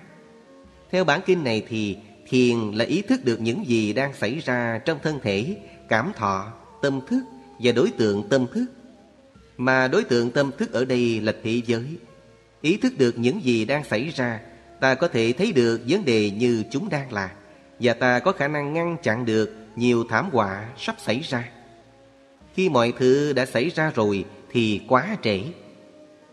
Xử lý đời sống hàng ngày của ta là một vấn đề rất quan trọng. Làm chủ lời nói, làm chủ cảm xúc, xử lý cảm thọ và ý thức được những gì đang xảy ra trong đời sống hàng ngày chính là thiền tập. Chúng ta phải học cách ứng dụng thiền tập vào trong đời sống hàng ngày của ta. Có rất nhiều thứ đơn giản và dễ làm. Chẳng hạn như trước buổi ăn tối, mọi người ngồi chung quanh bàn ăn, thở ba hơi thở thật chậm rãi và khoan thai, có mặt cho chính mình và phục hồi lại chính mình. Chắc chắn, mỗi khi thở sâu như vậy, ta có khả năng trở về với ta và có mặt trọn vẹn cho ta. Trước khi ăn, ta có thể nhìn mọi người và mỉm cười. Chỉ cần hai ba giây thôi, không cần nhiều. Chúng ta luôn bận rộn, không bao giờ có thời gian để nhìn nhau, ngay cả với người ta thương. Đến một lúc nào đó, thì ta thấy tiếc nuối vì người thương của ta đã qua đời hay đã xa ta, và lúc đó thì đã quá trễ. Vì vậy, chúng ta phải thực tập quá mặt và trân quý những người thân trong gia đình. Ở làng Mai, trước khi ăn có đọc năm quán. Thỉnh thoảng, ta mời một em nhỏ đọc, nâng bát cơm trên tay. Ta thấy mình thật may mắn, là một người tị nạn. Người ấy ý thức rằng ở những nước Đông Nam Á, trẻ em không có đủ thức ăn để ăn. Loại gạo ngon nhất mà người ta mua ở Tây Phương được nhập khẩu từ Thái Lan. Nhưng ngay ở Thái Lan, trẻ em Thái cũng không có may mắn để được ăn những loại gạo ngon như thế. Họ ăn những loại dở hơn, kém chất lượng hơn. Loại gạo ngon đó họ cho xuất khẩu để đổi lấy ngoại tệ. Khi một đứa trẻ tị nạn cầm chén cơm trong tay, nó phải nhớ rằng nó rất may mắn. Nó biết rằng 40.000 trẻ em ở độ tuổi của nó chết đói mỗi ngày vì thiếu thức ăn. Đứa trẻ có thể nói rằng hôm nay ở trên bàn ăn có nhiều thức ăn ngon mẹ mới nấu. Nhìn vào thức ăn con có thể thấy ba, thấy anh hai, thấy em gái. Con rất hạnh phúc để ngồi với nhau và ăn cơm với nhau trong khi nhiều người đang đói khổ thiếu thốn. Con thấy trân quý và biết ơn vô cùng. Có rất nhiều pháp môn thực tập mà ta có thể ứng dụng để nâng cao ý thức trong đời sống hàng ngày. Ví dụ như thở khi có điện thoại reo, đi thiền hành từ nơi này đến nơi khác, thiền tập trong khi giúp đỡ trẻ em đói hoặc những nạn nhân chiến tranh. Đạo Bụt phải được ứng dụng khắp nơi trong đời sống hàng ngày. Thiền có ích gì nếu nó không dính líu gì đến đời sống hàng ngày của ta? Chúng ta có thấy hạnh phúc trong khi thở và mỉm cười không? Tất cả những điều kiện hạnh phúc đã có sẵn đó Chúng ta có thể thực tập bất cứ ở đâu Trong tu viện, trong thiền đường, trong công viên, dọc bờ sông hay ở nhà Mỗi gia đình nên có một phòng thở Chúng ta có phòng thở, phòng ăn, phòng khách, nhà bếp Thì tại sao không làm được phòng thở? Thở rất quan trọng Chúng ta có thể trang trí phòng thở thật đơn giản, Không quá tối mà cũng không quá sáng. Chúng ta có thể đặt một chiếc chuông nhỏ có âm thanh hay, Một vài cái gối ngồi hay vài chiếc ghế, Một lọ hoa để nhắc nhở chúng ta trở về chính mình. Các em nhỏ có thể cắm hoa trong chánh niệm, Theo dõi hơi thở và mỉm cười. Nếu nhà mình có 5 người Thì có 5 cái gối ngồi hay 5 chiếc ghế. Có thể thêm vài cái cho khách. Thỉnh thoảng mình có thể mời ai đó đến ngồi thở với mình dài ba phút nếu muốn, chúng ta có thể đặt một bức tượng hay một bức ảnh của Bụt. Tuy nhiên, nhiều tượng Bụt không bình an và thanh thoát lắm. Có thể các nghệ nhân khi làm tượng không buông thư đủ, không theo dõi hơi thở và mỉm cười. Nếu chúng ta muốn thỉnh Bụt về nhà thì phải chọn tượng cho đẹp. Bụt phải bình an, thanh thoát, mỉm cười, buông thư và hạnh phúc. Nếu nhìn vào Bụt mà ta không thấy thoải mái, tươi vui và hạnh phúc thì đó không phải là một tượng Bụt đạt tiêu chuẩn. Nếu chưa tìm được một tượng Bụt đẹp thì chúng ta phải đợi. Chúng ta có thể cắm một bình hoa thay cho tượng Bụt. Hoa là Bụt, hoa cũng có tính Bụt. Có nhiều gia đình sau giờ ăn sáng Trẻ con vào phòng ngồi xuống thở vào thở ra 10 lần trước khi đi học Thực tập này rất hay nếu con ta không thích thở 10 lần Thì có thể thở 3 lần. Bắt đầu một ngày mới với tính bụt trong lòng như thế Rất màu nhiệm và nuôi dưỡng. Nếu buổi sáng ta làm bụt Và ta cố gắng nuôi dưỡng đức bụt ấy. Trong ta suốt ngày Thì chiều tối về Ta vẫn có khả năng mỉm cười. Đức bụt vẫn còn đó trong ta. Khi nào bực bội, bức bối, bất an Thì ta đừng nói hay làm gì cả. Chỉ theo dõi hơi thở và thông thả đi vào phòng thở. Phòng thở cũng tượng trưng cho một cõi tịnh độ bên trong của ta. Vì vậy mà ta có thể vào đó bất cứ lúc nào ta cần.